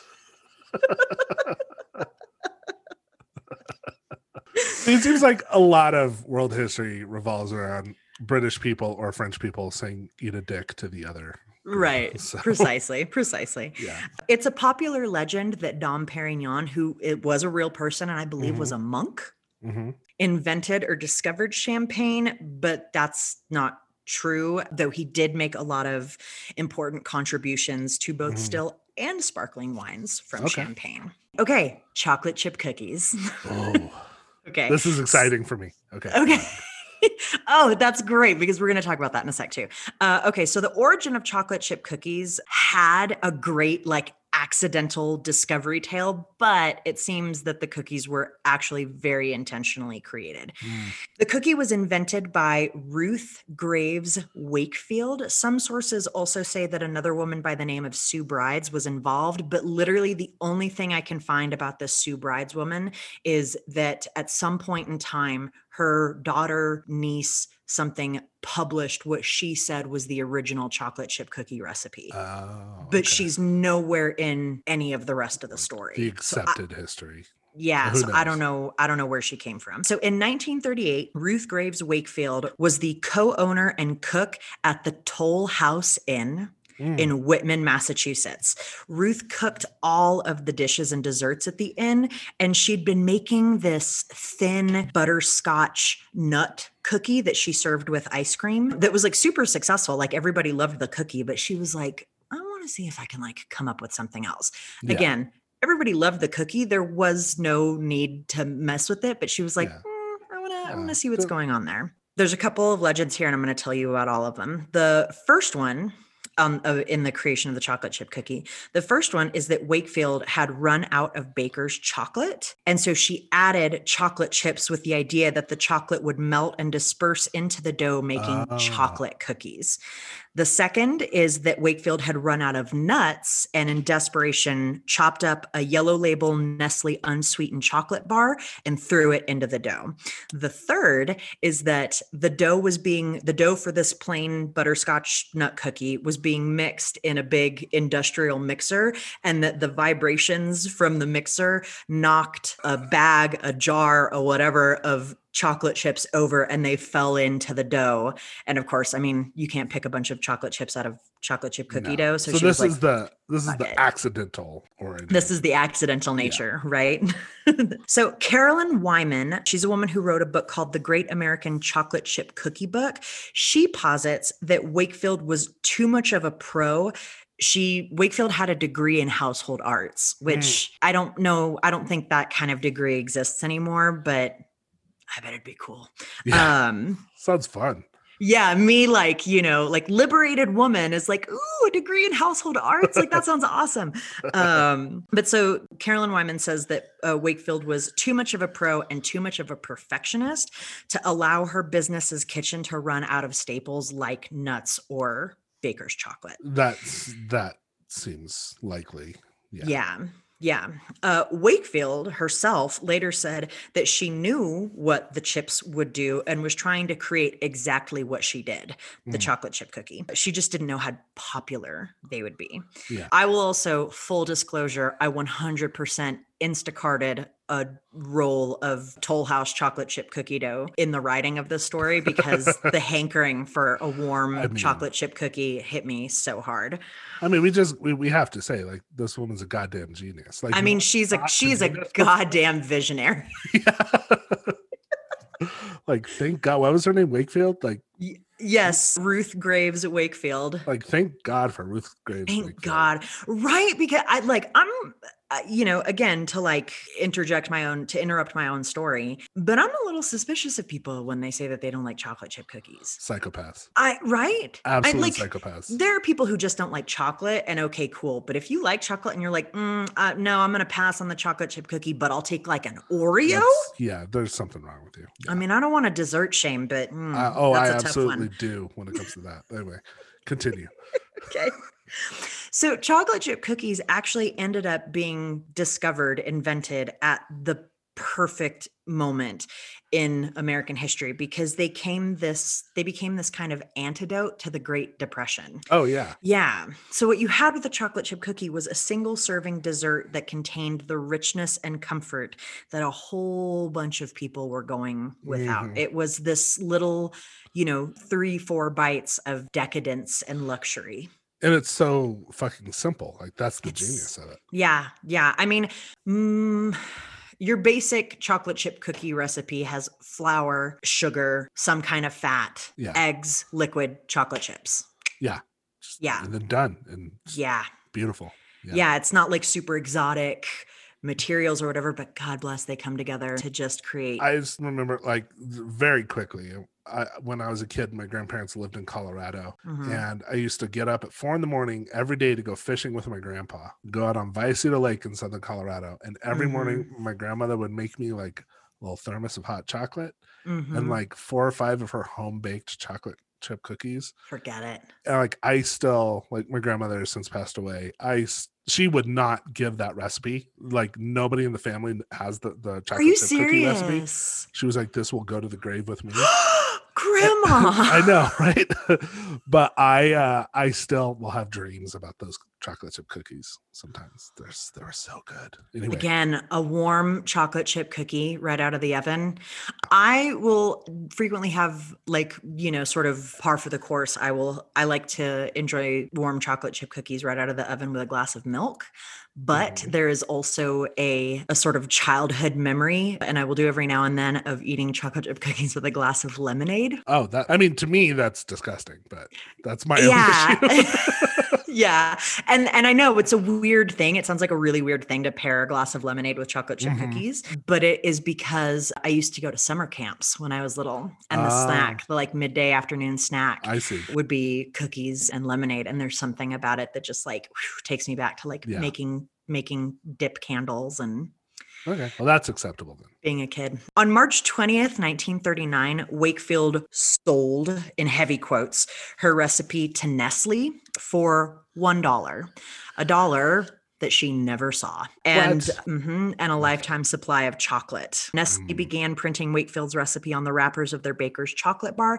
Yo, Nestle, pay the Wakefield family the money you owe them for Yeah. the chocolate, uh, and also stop stealing people's water and clean up Flint, Michigan all in all to say even if chocolate chip cookies weren't accidentally invented it is hard to argue the impact that chocolate chip cookies have had on us as A as a dessert. Yeah. yeah as a species As you can tell, I'm a fan of chocolate chip. yeah scotty's like also instacart i mean i instacart i literally instacarted one and i wanted the individual cookies because i do better with those like i can parse out i can make two little cookies and that's it the tube is a little bit harder for me to have self-control over uh, Mhm. but i have more than half of the tube left so i have not eaten trying to parse them out. I'm Um, not judging. I'm not judging. I know.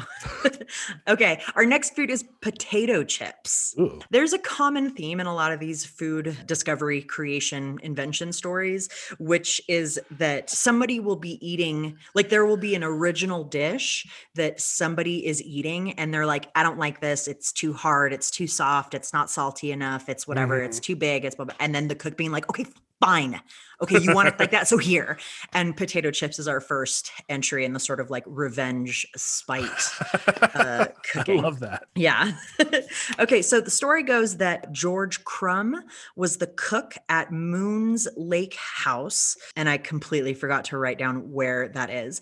Okay. So on August 24th, 1853, some grumpy dude uh, goes in to eat and he keeps sending his french fries back. He says they're too thick, they're too soggy, they're too Mhm. bland.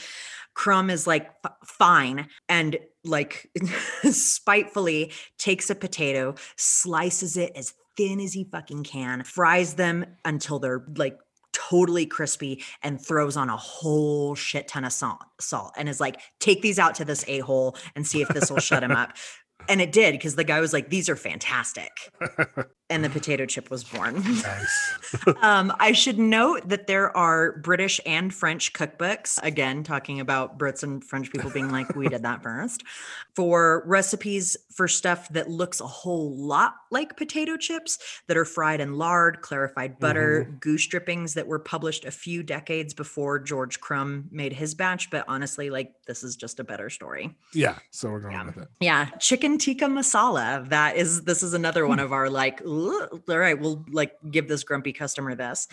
Um, so chicken tikka masala is a dish of roasted chunks of chicken doused in a creamy orange colored sauce. The origin of the dish can't quite be placed. There are people that are like, it's a 100% a British food. It's like a British take on curry Mhm. others that definitely say that it's a dish that came from India and then was sort of like bastardized and reworked and im- like improvised until it became the dish that it is today. Right. And then there's an, the other camp that says that they're they're sure that the whole damn thing started in Glasgow, Scotland. Mm. Okay, setting the tone for you guys. Sometime in the 1970s. Ali Ahmed Aslam, he is the owner and operator of the Shish Mahal, an authentic Scottish curry house. He is suffering from a stomach ulcer and is on a liquid based diet. A grumpy customer complains one evening that the chicken dish that he's eating at the Shish Mahal has is too dry and he sends it back to the kitchen. Mhm. So Mr. Ali is like, well, he, you know, he's got this ulcer and he's eating a bowl of tomato soup. And he's like, okay, well, doctor, this chicken, I'll put in a little bit of this tomato soup. I'll sprinkle some extra spices on there and sends it out. The customer, when he gets the dish back, is so delighted with this new dish Hmm. that he kept coming back and kept bringing more and more friends Ah. to the Shish Mahal so that they could experience the new dish. And chicken tikka masala was born. The story of That's chicken cool. tikka, yeah, the story of chicken tikka masala's creation became so firmly entrenched in Scottish food lore that Glasgow Labour MP Mohammed Sarwar put forth a motion requesting that Parliament legally recognize Glasgow as the home of chicken tikka masala. The motion did not pass, but chicken tikka masala remains delectable regardless. I didn't know that there was such a thing as an authentic Scottish curry restaurant. Neither did I. Wow. Our next entry is the chimichanga. a chimichanga is a flour tortilla filled with any combination of the following meat, beans, rice, cheese, whatever the hell. Yep. That is then wrapped up, created, you know, wrapped up like a little burrito and deep fried. They're really big in Tex Mex. Tex-Mex cuisine. Mhm. Um, I know that restaurants here in New Mexico, like you can have them, but a chimichanga is not something that is on every Mexican, New Mexican restaurant's menu. No, and in fact, I mean, this is its own like rabbit hole, but like the difference between New Mexican food and Tex-Mex is vast. Fast. And New Mexicans in particular tend to be very like Tex-Mex. So like if it's like associated with Tex-Mex, I can see authentic New Mexican restaurants being like, fuck that. We don't want anything to do with it. Yeah, I agree. Our story begins in Tucson, Arizona, which boldly claims itself the Mexican food capital of the US. Mm, it's a bold claim. Bold claim. Being that we're native. Yeah. Coming from two native New Mexicans here. Uh, okay. In 1922, a woman named Monica Flin was cooking at her restaurant El Charro in Tucson, Arizona, when Mhm, she accidentally dropped a full burrito into the deep fryer. mhm. She was about to let loose what would have no doubt been an impressive torrent of Spanish profanity, but stopped because her young nieces and nephews were in the kitchen with her. So she was like, Chimichanga, and the name stuck. That's amazing. I love that. An alternate story says that in 1946, Woody Johnson creates the chimichanga when he deep fries some day old unsold burritos to sell the next day at his Ah. restaurant, Macayo's Mexican restaurant. Tucson is so proud of the chimichanga that the city published an ad in Food and Wine magazine inviting tourists to visit Tucson, home of the chimichanga. I okay, I do got to say real quick after Mhm. kind of displaying my skepticism about Tucson there for a moment. I have there was some of the best, I guess what you would call Mexican food I've ever had was at a restaurant in Tucson. Uh, on my way out to LA, I stopped there and it was so fucking good. So they know how to make some good food down there. Yeah. I would take a road trip down there just to try an authentic Tucson chimichanga. Let's do it. Let's do it. Let's do it. And then we'll also we'll hit one of my later stories, you know, as we make our way out west. Nashville hot chicken. Uh, Mm. Nashville hot chicken looks like it hurts. It is a piece of fried chicken that is covered either before or after breading in a cayenne pepper paste. Covered. Ooh, Yes. yeah. Yeah. It, it's it's it is red. Like if you think of angry fried chicken, that's what Nashville hot chicken looks like. It is traditionally served on a slice of white bread with pickle slices. Hmm. Uh, as the name suggests, it's a Nashville local dish, and a lot of restaurants have their own special recipe. The dish is actually so popular that there's a citywide hot chicken festival and competition. And I'm certain that the competition rests heavily on who can make the hottest Oh, it's got it. hot chicken. I mean, I've heard of Nashville hot chicken, but I, I never, I don't even think I've ever seen a picture. I'll obviously post one. It, Yeah. like it just it looks it looks mad. Um, okay, so where did it come from? Uh, sometime in the 30s or 40s, a man by the name of Thornton Prince, also known as James Thornton Prince, also known as Thornton Prince III, was living his life as a womanizer. After one exceptionally mm. late night out, his girlfriend, her name has been lost to history, gets so pissed that he'd been out all night doing God knows what with God knows who. So she exacted her revenge how she could by cooking Thornton a breakfast of super spicy fried chicken that was just like she just threw in a shit ton of, of cayenne pepper. Yeah. Thornton ended up actually loving the chicken. Mm-hmm. So he then took the recipe, tweaked it a bit, and went on to open the barbecue chicken shack with his brothers. The original location of the chicken shack was located near Ryman Auditorium, which is the home of the Grand Ole Opry. Mm, In its heyday, I think it has since moved. moved Uh. I don't know. Don't quote me on that. The Opry stars would head over to the Chicken Shack after every performance, where because they were white and Thornton, I should have said that. Nashville hot chicken is very big in. It's a it's a very popular dish in the Black community. Mhm. Thornton Prince. His brothers, they were indeed black. So Opry stars would head over to this black owned business where to eat this Nashville hot chicken, where they would have to pass through the black dining room, the kitchen, and into the whites only dining room Ah. that had been added after the fact. Just to capitalize on this hot chicken madness. Well, yeah, I'm sure they were like, if these white people want to come in here and eat our chicken, like Yeah. they can, which is also just so funny that they're like, they can walk through the dining room, walk through the kitchen, Mhm. and head out back to the to the whites only dining room. So, okay. so in 1980, Thornton's niece took over the restaurant and she removed the barbecue from the name. The restaurant is now known as Prince's Hot Chicken Shack. From what I can tell, nothing else is known of Thornton's girlfriend who originally Yeah. invented the dish, but I hope she eventually found someone who treated her right. Yeah, because like talk about a revenge scheme that backfires. Like not only does it not work, then the dude goes and makes a bunch of fucking money doing it. Yeah, Yeah. yeah. Wherever you are, whoever you were, I We hope life ya. treated you better. Worcestershire sauce. the sauce One- no one can knows how to pronounce. one thing, okay, one thing I love, I like Worcestershire sauce was a staple in our kitchen. Like one of the Mhm. articles I read about it talks about how a lot of people have a bottle of uh, Lea and Perrins because that's sort of the, the most well known Right. brand in their kitchen. And it could be that it's a bottle that you've gone through or a bottle that you've had for six years for that one recipe that you used. Lea and Perrins was used in a lot. It's used in a mm-hmm. lot of my mom's recipes. So I have great affection for it. I also just think it's amazing. I think it's fantastic. I use it. I use it for like cooking steaks and stuff all the time. Oh, yeah. So Yeah. Yeah. Yeah, throw it in there. It's great. Oh, it's so good. I also, again, have like a personal affection for it because my mom has a very difficult time saying it. She usually just calls it Lea and Perrins. Part of that is because in Spanish, you Spanish, you pronounce every letter. Right. So when you're faced with something like Worcestershire sauce, it's just gonna mess you up. like Mm-hmm. Yeah, well, you're just gonna have a hard time with it. I wonder what people in Massachusetts call it because you know Massachusetts has the city of Worcester, which is spelled It's- Worcestershire. So, Yeah. whatever. yeah uh yeah and this is this is like the so it's w-o-r-c-e-s-t-e-r shire Mhm. and that minus the shire the way uh, from what everything i read the way you're supposed to pronounce that is worcester worcestershire sauce Worcestershire sauce. Yeah. yeah. who knows? Okay, so Worcestershire sauce is a dark fermented liquid condiment that originated in the city of Worcester in Worcestershire, England in the early 1800s. Mm. It brings a lot to the table flavor wise, and it is a Mhm. great source of umami. Umami is the savory fifth flavor. So you've got salty, Mm. sweet, sour, bitter, and umami. Umami is a Japanese word and, and it means deliciousness.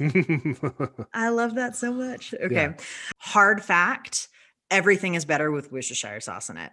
Mhm. Hands down. Sorry, I just guys. I've been making this like fajita marinated chicken Mm, uh because I'm mhm, like I'm doing my keto diet thing mhm. and uh n- normally I use like the clods fajita stuff and throw some red wine in there throw some Mhm. soy sauce fajita seasoning I decided on the last batch I'm like I'm gonna add a little bit of Worcestershire sauce just to see what it does I mean life changing Yeah, yeah. Like, It'll change your yeah. life. If you're not currently using it and you don't have any dietary restrictions as to why you can't use it, throw it in everything. put it in ice cream Sure.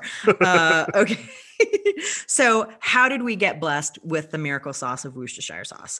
Fermented sauces have been around forever. They were a staple of Greco Roman cuisine. And first century encyclopedist Pliny the Elder wrote about a fermented fish sauce called Hmm. garum.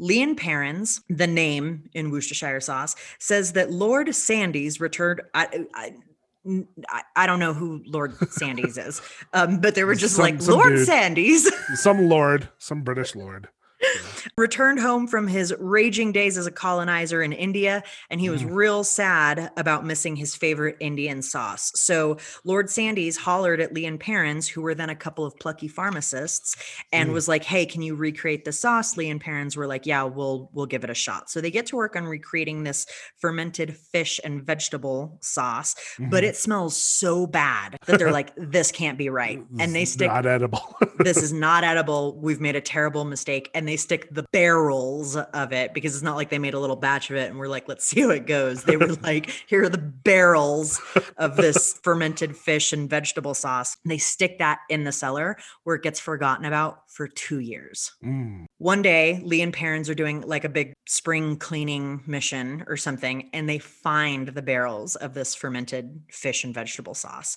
And they're like, oh God. But they open them up and they're like, ooh, this smells good.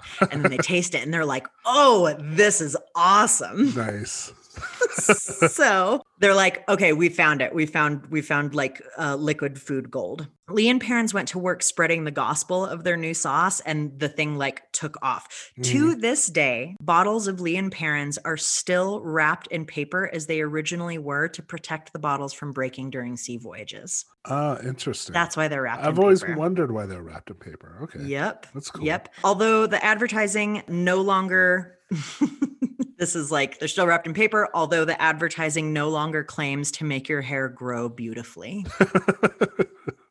yeah, I could see how like the FDA was like, "Hey, you gotta, you gotta take that." You off. can't do well, and it, it was probably I don't who who the hell knows.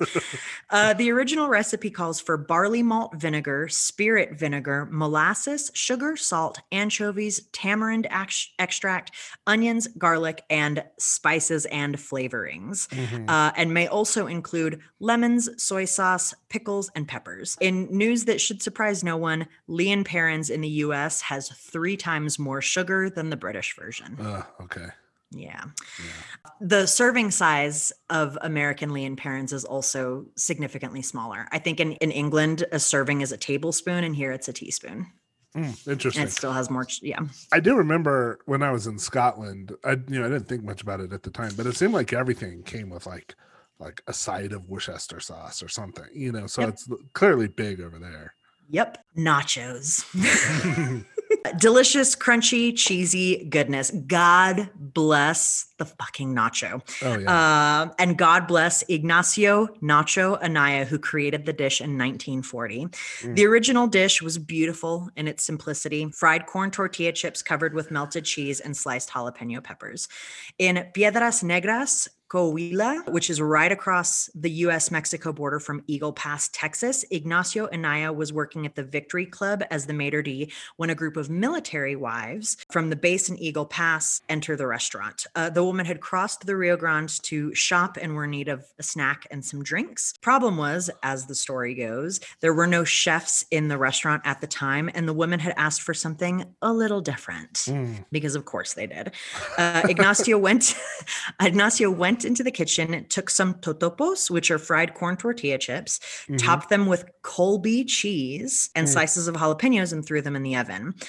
Men loved the snack, obviously, because nachos are perfect. I mean, like um, chocolate chip cookies. Like if you don't perfect. like nachos, you're a psychopath. Yeah, psycho. And ordered seconds. Stories vary about whether Ignacio himself named the snack after his nickname. Mhm, Uh, Nacho is diminutive of Ignacio, mhm. or if the ladies did, but from that point on, they were known as Nachos Special, which of course got shortened to simply Nachos. Oh, Fun fact Colby cheese is obviously an American cheese, and it was referred to as queso relief because it was one of the ingredients provided by the US government.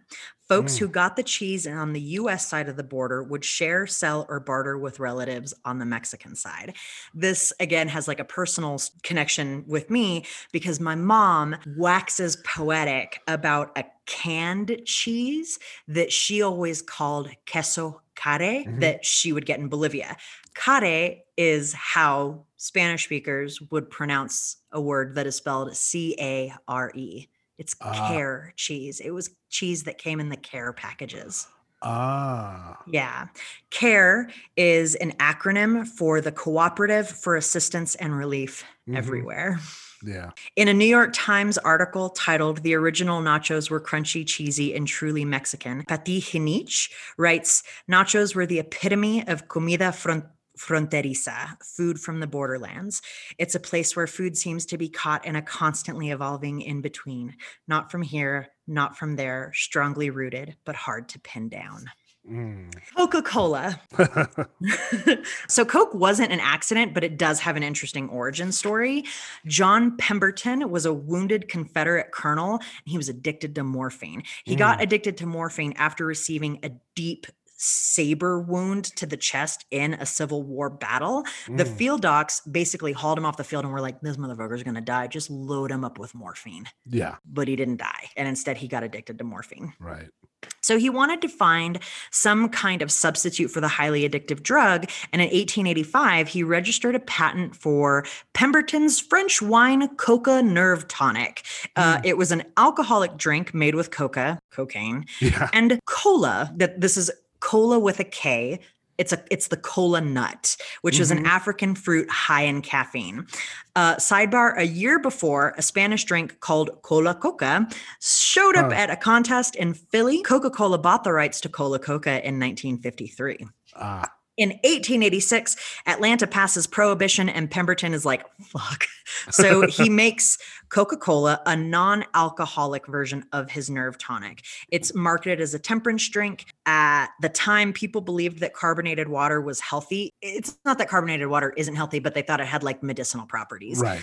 Um, so Pemberton marketed the thick syrup, which was to be mixed with carbonated water at soda fountains, as a patent medicine. This is a whole other rabbit hole. Yeah. Uh, so, patent medicine is a commercial product advertised as over the counter medicine, usually characterized as pseudoscience. hmm It's kind of like snake oil. Yeah. hmm 100%. Again, medical quackery. So, Pemberton claimed his drink cured morphine addiction, indigestion, nerve disorders, headaches, impotence, all of it.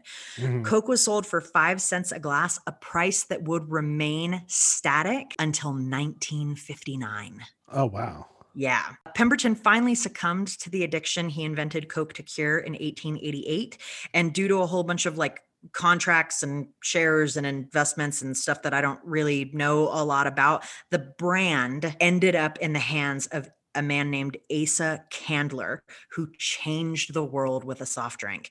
Mhm. Candler invented the coupon to get people to drink Coca Cola. Oh. The official Coca Cola logo comes from that first coupon for a free sample. Interesting. When mhm, when a federal tax on medicines went through in 1898, Coca-Cola stopped marketing the drink as a cure-all and started marketing it as a refreshing beverage you could drink recreationally and make positive memories while doing so. This is how Coca-Cola got tied to Christmas. oh. hmm It's a myth that Coke invented Santa Claus. He existed prior to this, but was usually seen as a tall, lean man in red, green, or brown. Coca Cola turned him into the jolly fat man in the red suit that we all know to boost sales of the cold drink during the winter months. Also, And- because if you drink a bunch of Coke, it's going to make you fat. So it's like, no, you'll just be like Santa Claus. I don't know if they made that correlation, but well, you maybe. know. um, so in doing that, they ended up creating a character that billions of children would associate with magic, family, presents, and then pass that down to their kids and their kids and their kids. Coke also revolutionized outdoor advertising by basically plastering every every last fucking thing with its logo. Today, Mhm. the Coca Cola logo is the third most powerful brand in the world, coming in only behind Apple and Google. And it all Wow. started with a morphing morphine addicted Confederate colonel. Uh, even ahead of like McDonald's. Like, would- Yep. yeah. Okay. Yep. Interesting. Mhm. Dulce de leche. Mm. Dulce de leche is a sweet, thick spread made from slowly heating sweetened milk until it caramelizes. The name translates to sort of literally translates to sweet from milk, and it just doesn't do the Spanish name justice. Sorry, Yeah. guys. Um, its yeah, I don't want to eat sweet from milk. I super Yeah. want to eat dulce de leche. Yes. I saw it once in a translated from an in an Argentinian menu. The English version of the menu said milk jelly. And I was like, what the fuck is milk jelly? And when they brought us the Spanish menu, we were like, oh, Oh, I mean, I guess, but like yeah. that's a bad That's a- translation. That's bad branding. Yeah, There's just no way. You just need to know that it's dulce de leche and don't Yeah. try to translate it. right. Okay, so its origins are not completely known, and ev- and literally everybody wants to lay claim to this delicious concoction. There are Mhm. stories about like fucking Napoleon's cook, or that it was a confection of Indonesian origin that made it all the way to the Philippines, where it was quote discovered by the Spanish Mhm. blah blah blah blah blah. My favorite theory is that it was discovered in Argentina in the 19th century. The story goes that General Juan Manuel de Rosas was in a peace meeting with a political enemy, Juan Lavalle. While the two tried to come to some type of resolution, a maid was warming milk and sugars. Their stories vary. Some say it was for tea, others say that she was making some other dessert.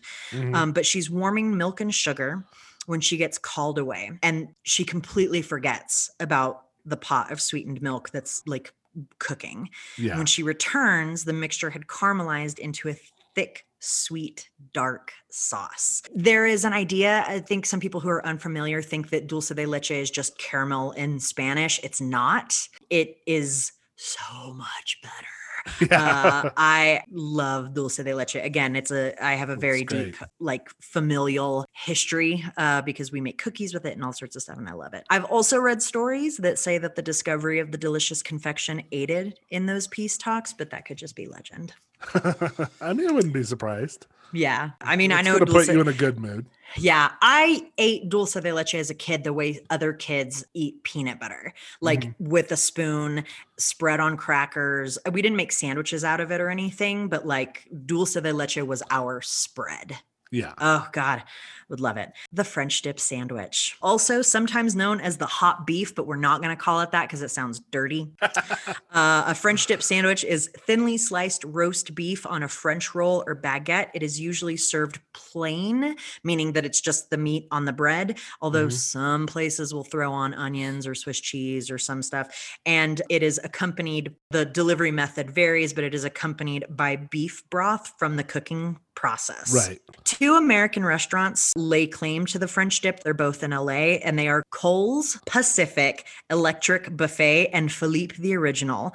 Uh, Mm. the two have slightly different presentations. Cole serves the sandwich with the side of au jus, while Philippe's dips the roll into the juice before the sandwich is assembled. Both Ah. restaurants offer a double dipped version where both halves of the sandwich are dipped before serving, and both also have their own brands of spicy mustard to complement the sandwich. Mm. So this is why you texted me that. Yes. And I was like, I want to go to Philippe's and eat a Yeah. French dip. Yes, 100%. Philippe's gives a couple of origin stories. The first is that a cook or server dropped a sandwich into a pan of meat drippings while trying to serve it to a customer. The story goes that it was a cop or a fireman. The Mhm. customer was like, ah, it's fine, I'll take it, and ended up liking the sandwich so much that he was like, hey, let's let's keep doing this. Yeah. The second is that a customer didn't want the meat drippings to go to waste and was like, dip my Sammy in those hot beef juices. um, also super porny, but okay.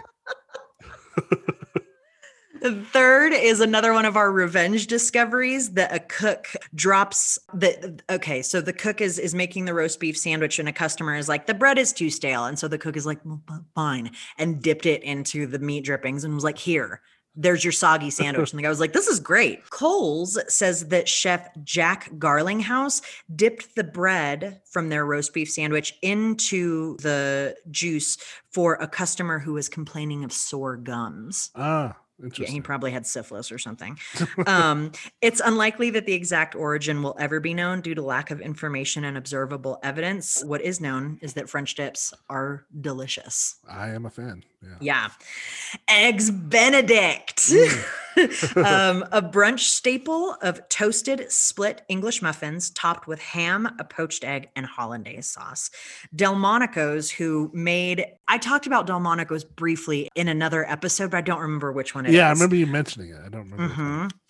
Delmonico's in Manhattan lays claim to the recipe, saying that they invented the dish in 1860, but like that, like they're just like, we made it. There's no story to go along with it or Hey, anything. They're just like, we did it. Hey guys, we did it. You're welcome.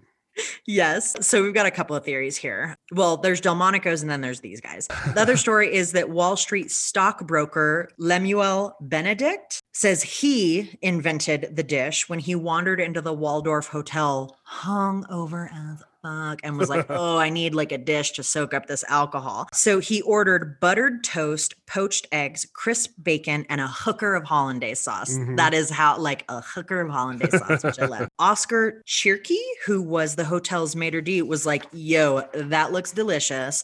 And he put it on the breakfast and lunch menu, switching an English muffin for the toast and ham for the bacon. Mm. In 1967, Edward P. Montgomery wrote to the New York Times and was like, What's up, my uncle, Commodore Elias Cornelius Benedict? Ah, actually invented eggs benedict the commodore's recipe and like sent along a recipe the commodore's recipe varies greatly from traditional eggs benedict Mhm. mostly in the fact that he calls for a quote hot hard cooked egg and ham to be mixed into the hollandaise sauce oh. i denounce the commodore's recipe yeah, that doesn't sound Uh, right. it doesn't sound good at all. There are tons of variations of eggs Benedict. You've got eggs Blackstone, which adds streaky bacon and tomato slice slices. Eggs Blanchard, which uses a bechamel sauce instead of the hollandaise.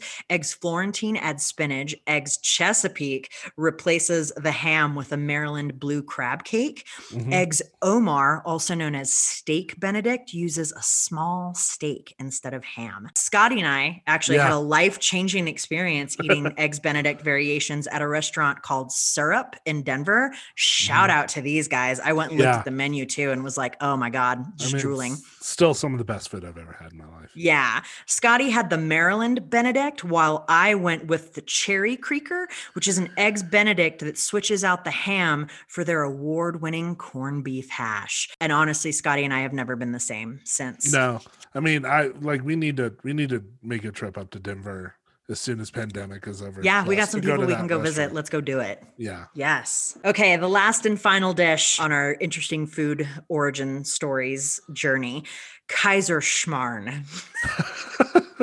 Uh, This translates. Like, yeah, yeah. this translates to emperor's mess. It is Mm. a light caramelized pancake made from sweet batter, baked in butter, sprinkled with rum-soaked raisins. While cooking, the pancake is split with two forks into bite-sized pieces, then sprinkled with powdered sugar and served hot with apple or plum sauce or fruit compotes. It Mm. is eaten as a dessert. Legend has it that our friends from episode two, Austrian Emperor Franz Joseph and his wife Sissy, are the reason that the dish exists.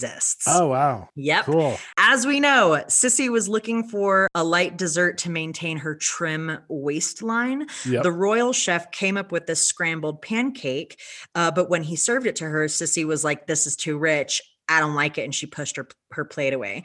Franz Joseph, who was probably already way over Sissy's weird eating habits, grabbed the plate, saying, "Now let me see what schmarren mess our chef has cooked up." He liked the dish so much that he ate Sissy's portion and his own, and the new dessert was added to the royal dessert rotations. Sissy probably went off to go drink a vial of veal juice or whatever the fuck. Um, forgot forgot about the veal juice. Okay, anyway. continue. Yep. Another origin story for this dessert says that while traveling through the Alps, Franz Joseph and Sissy stopped by a farmer's house for lunch, which is so rude for like an uh, emperor to be like, Can you feed us? And this farmer's like, I don't, Yeah, like what would you do if like Joe Biden showed up right now? Was I mean, honestly, if Joe Biden showed up at my house right now, I'd be like, fucking cool. "Oh, we'll um, whip up something for you, Joe. Yeah. I got some leftover spaghetti. Uh, I've got half a tube of Toll House cookie dough. He seems like the type of guy that would just be like, I'll take that, I'll take that tube of Toll House and he'd be good. and just eat it whole. oh my God. Okay. So they stop at this farmer's house to eat, and the farmer was so nervous about having to cook for the emperor and empress, who literally just stopped and were like, feed us, uh, that he threw his fanciest ingre- ingredients into a pan to make a fancy pancake and then proceeded to scramble the pancake because his hands were shaking so badly. He then covered the mess with plum jam to disguise the sort of lackluster presentation. And old Franz Joseph was like, This is fantastic. And and Empress Sissy's like, Do you have any veal juice? You have any veal juice? I'm going to go outside and take a deep breath of air for lunch. Third story says third, third story is about Sissy being a bad cook who couldn't properly turn a pan a pancake in Mm. the pan so she sort of played to her strengths and shred it and then served it to the Kaiser her husband Franz Okay. Joseph with jam. This is the sweetest version of the story that she was like I can't do this. I can't like make you a regular pancake so I'm going to like, you know, just try to do what I can with it. But knowing what we do know about Sissy and her relationship not only with Franz Joseph, but also with food as well, it's probably the most unlikely. yeah, I was gonna say, like, Yeah. it doesn't seem like doesn't seem Yeah. like the sissy we know. Yeah, the Sissy that we all know and love with her veal juice and her corsets and her Yeah, adult tigers and whatever the hell. Um, no, it was a young tiger. Uh, okay, so that's it. That's some fun food origin Well- stories, and I hope that that makes you consider like where your favorite dishes come from and uh, the story mean- behind them. I will say you successfully made me hungry. Yeah, You also made me like think about like, could I just drive to Denver now and have that fucking Maryland Benedict? Because holy shit, that was good. it was so good. yeah, It was so good. we're gonna have, Good we're gonna have to make that happen. Well, road trip to Tucson, have some chimichangas, hmm Head on up to uh, L.A. Hit Philippe's, then circle back around, go up to Denver, have some hmm have some eggs Benedict. Yeah, it's going to be Scotty and Amelia's Great American Food Tour Southwest version. Yeah. Well, I hope that made you guys hungry and curious. That's always well, hunger's hungry is not always the point. Curious actually Yeah. always is the point uh, of this podcast. And I if you have any cool food origin stories, send them to us. oh yeah. Uh, specifically, like if you have any cool revenge food origin stories, because like that was my favorite. Just the idea of food revenge. I know. I just love the fact that somebody was like, "Okay, fine, all right." Fine. Here's some fucking shit dipped in beef juice or whatever. Guy's like, oh, that is good. Well, that's and that's always what I love is that it's like, oh, okay, you want this? Well, then there you go. There you can have it. And then the person's always like, delicious. and then like they're like stuck making that thing forever. Yeah, but also probably making like a ton of fucking money doing it. Hopefully, Mhm. hopefully. Sounds Yep. like our genius uh, with the chocolate chip cookies maybe didn't make as much if she got ripped off by Nestle. She was like, I think she was happy running her in, you know what I mean? Yeah. Um, which stood for a very long time and burned down. I don't know. It could have been the 60s, it could have been two years ago. I don't know. But there's a, a sign for the Toll House Inn. Oh wow. Um, yeah. And that's one of those things that, like, I, you know, I never thought it never occurred to me to be like, why are they called Toll House cookies? yeah, it's like you know the or I mean that's fascinating in and of itself. Just the origin of brand names can be really interesting. Mhm. Yeah. And that was like, there was Coca Cola was one that, like, I could have, like, you could probably do an entire episode Oh, on yeah. Coca Cola because it really did, like, it, like, Coca Cola changed the world, whether you think it's for better or for worse. Um, but but it it changed the world. Like Yeah. advertising was never the same after Yeah. after Coca Cola. well, cool, everybody. Well, that was another episode of the weirdest thing. Hey oh, Heyo. So uh yeah, uh always, as always, be sure to rate, review, subscribe, all the good things. yep. Reach out to us on Instagram, Twitter, email, although I haven't checked the email in quite a while. Okay, so don't email us. I Yeah. guess just message us on Instagram, Instagram's Facebook, or probably Twitter. the best. yeah. Um, and yeah. we've had some friends who've been giving us like episode ideas. A couple of them are massive, and they're going to take Scotty and I a little while to figure out how to do. there's one in uh, particular that's like huge and also has to be approached in a very particular way.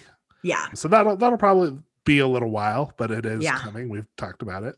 So Yep. It's also officially it's February 1st uh, as we are recording this. So happy Black History Month oh yes. uh, to everybody. We'll probably get some cool stories yeah. having to do with that during this month. Um, and other than that, yeah, like Scotty said, subscribe, rate, review, tell your friends, and uh, stay weird. Yeah. Thanks for listening. Bye. Bye. Listen, friends, we'll blow your mind with the finest nonsense we could find. Might be true, and that's the weirdest thing.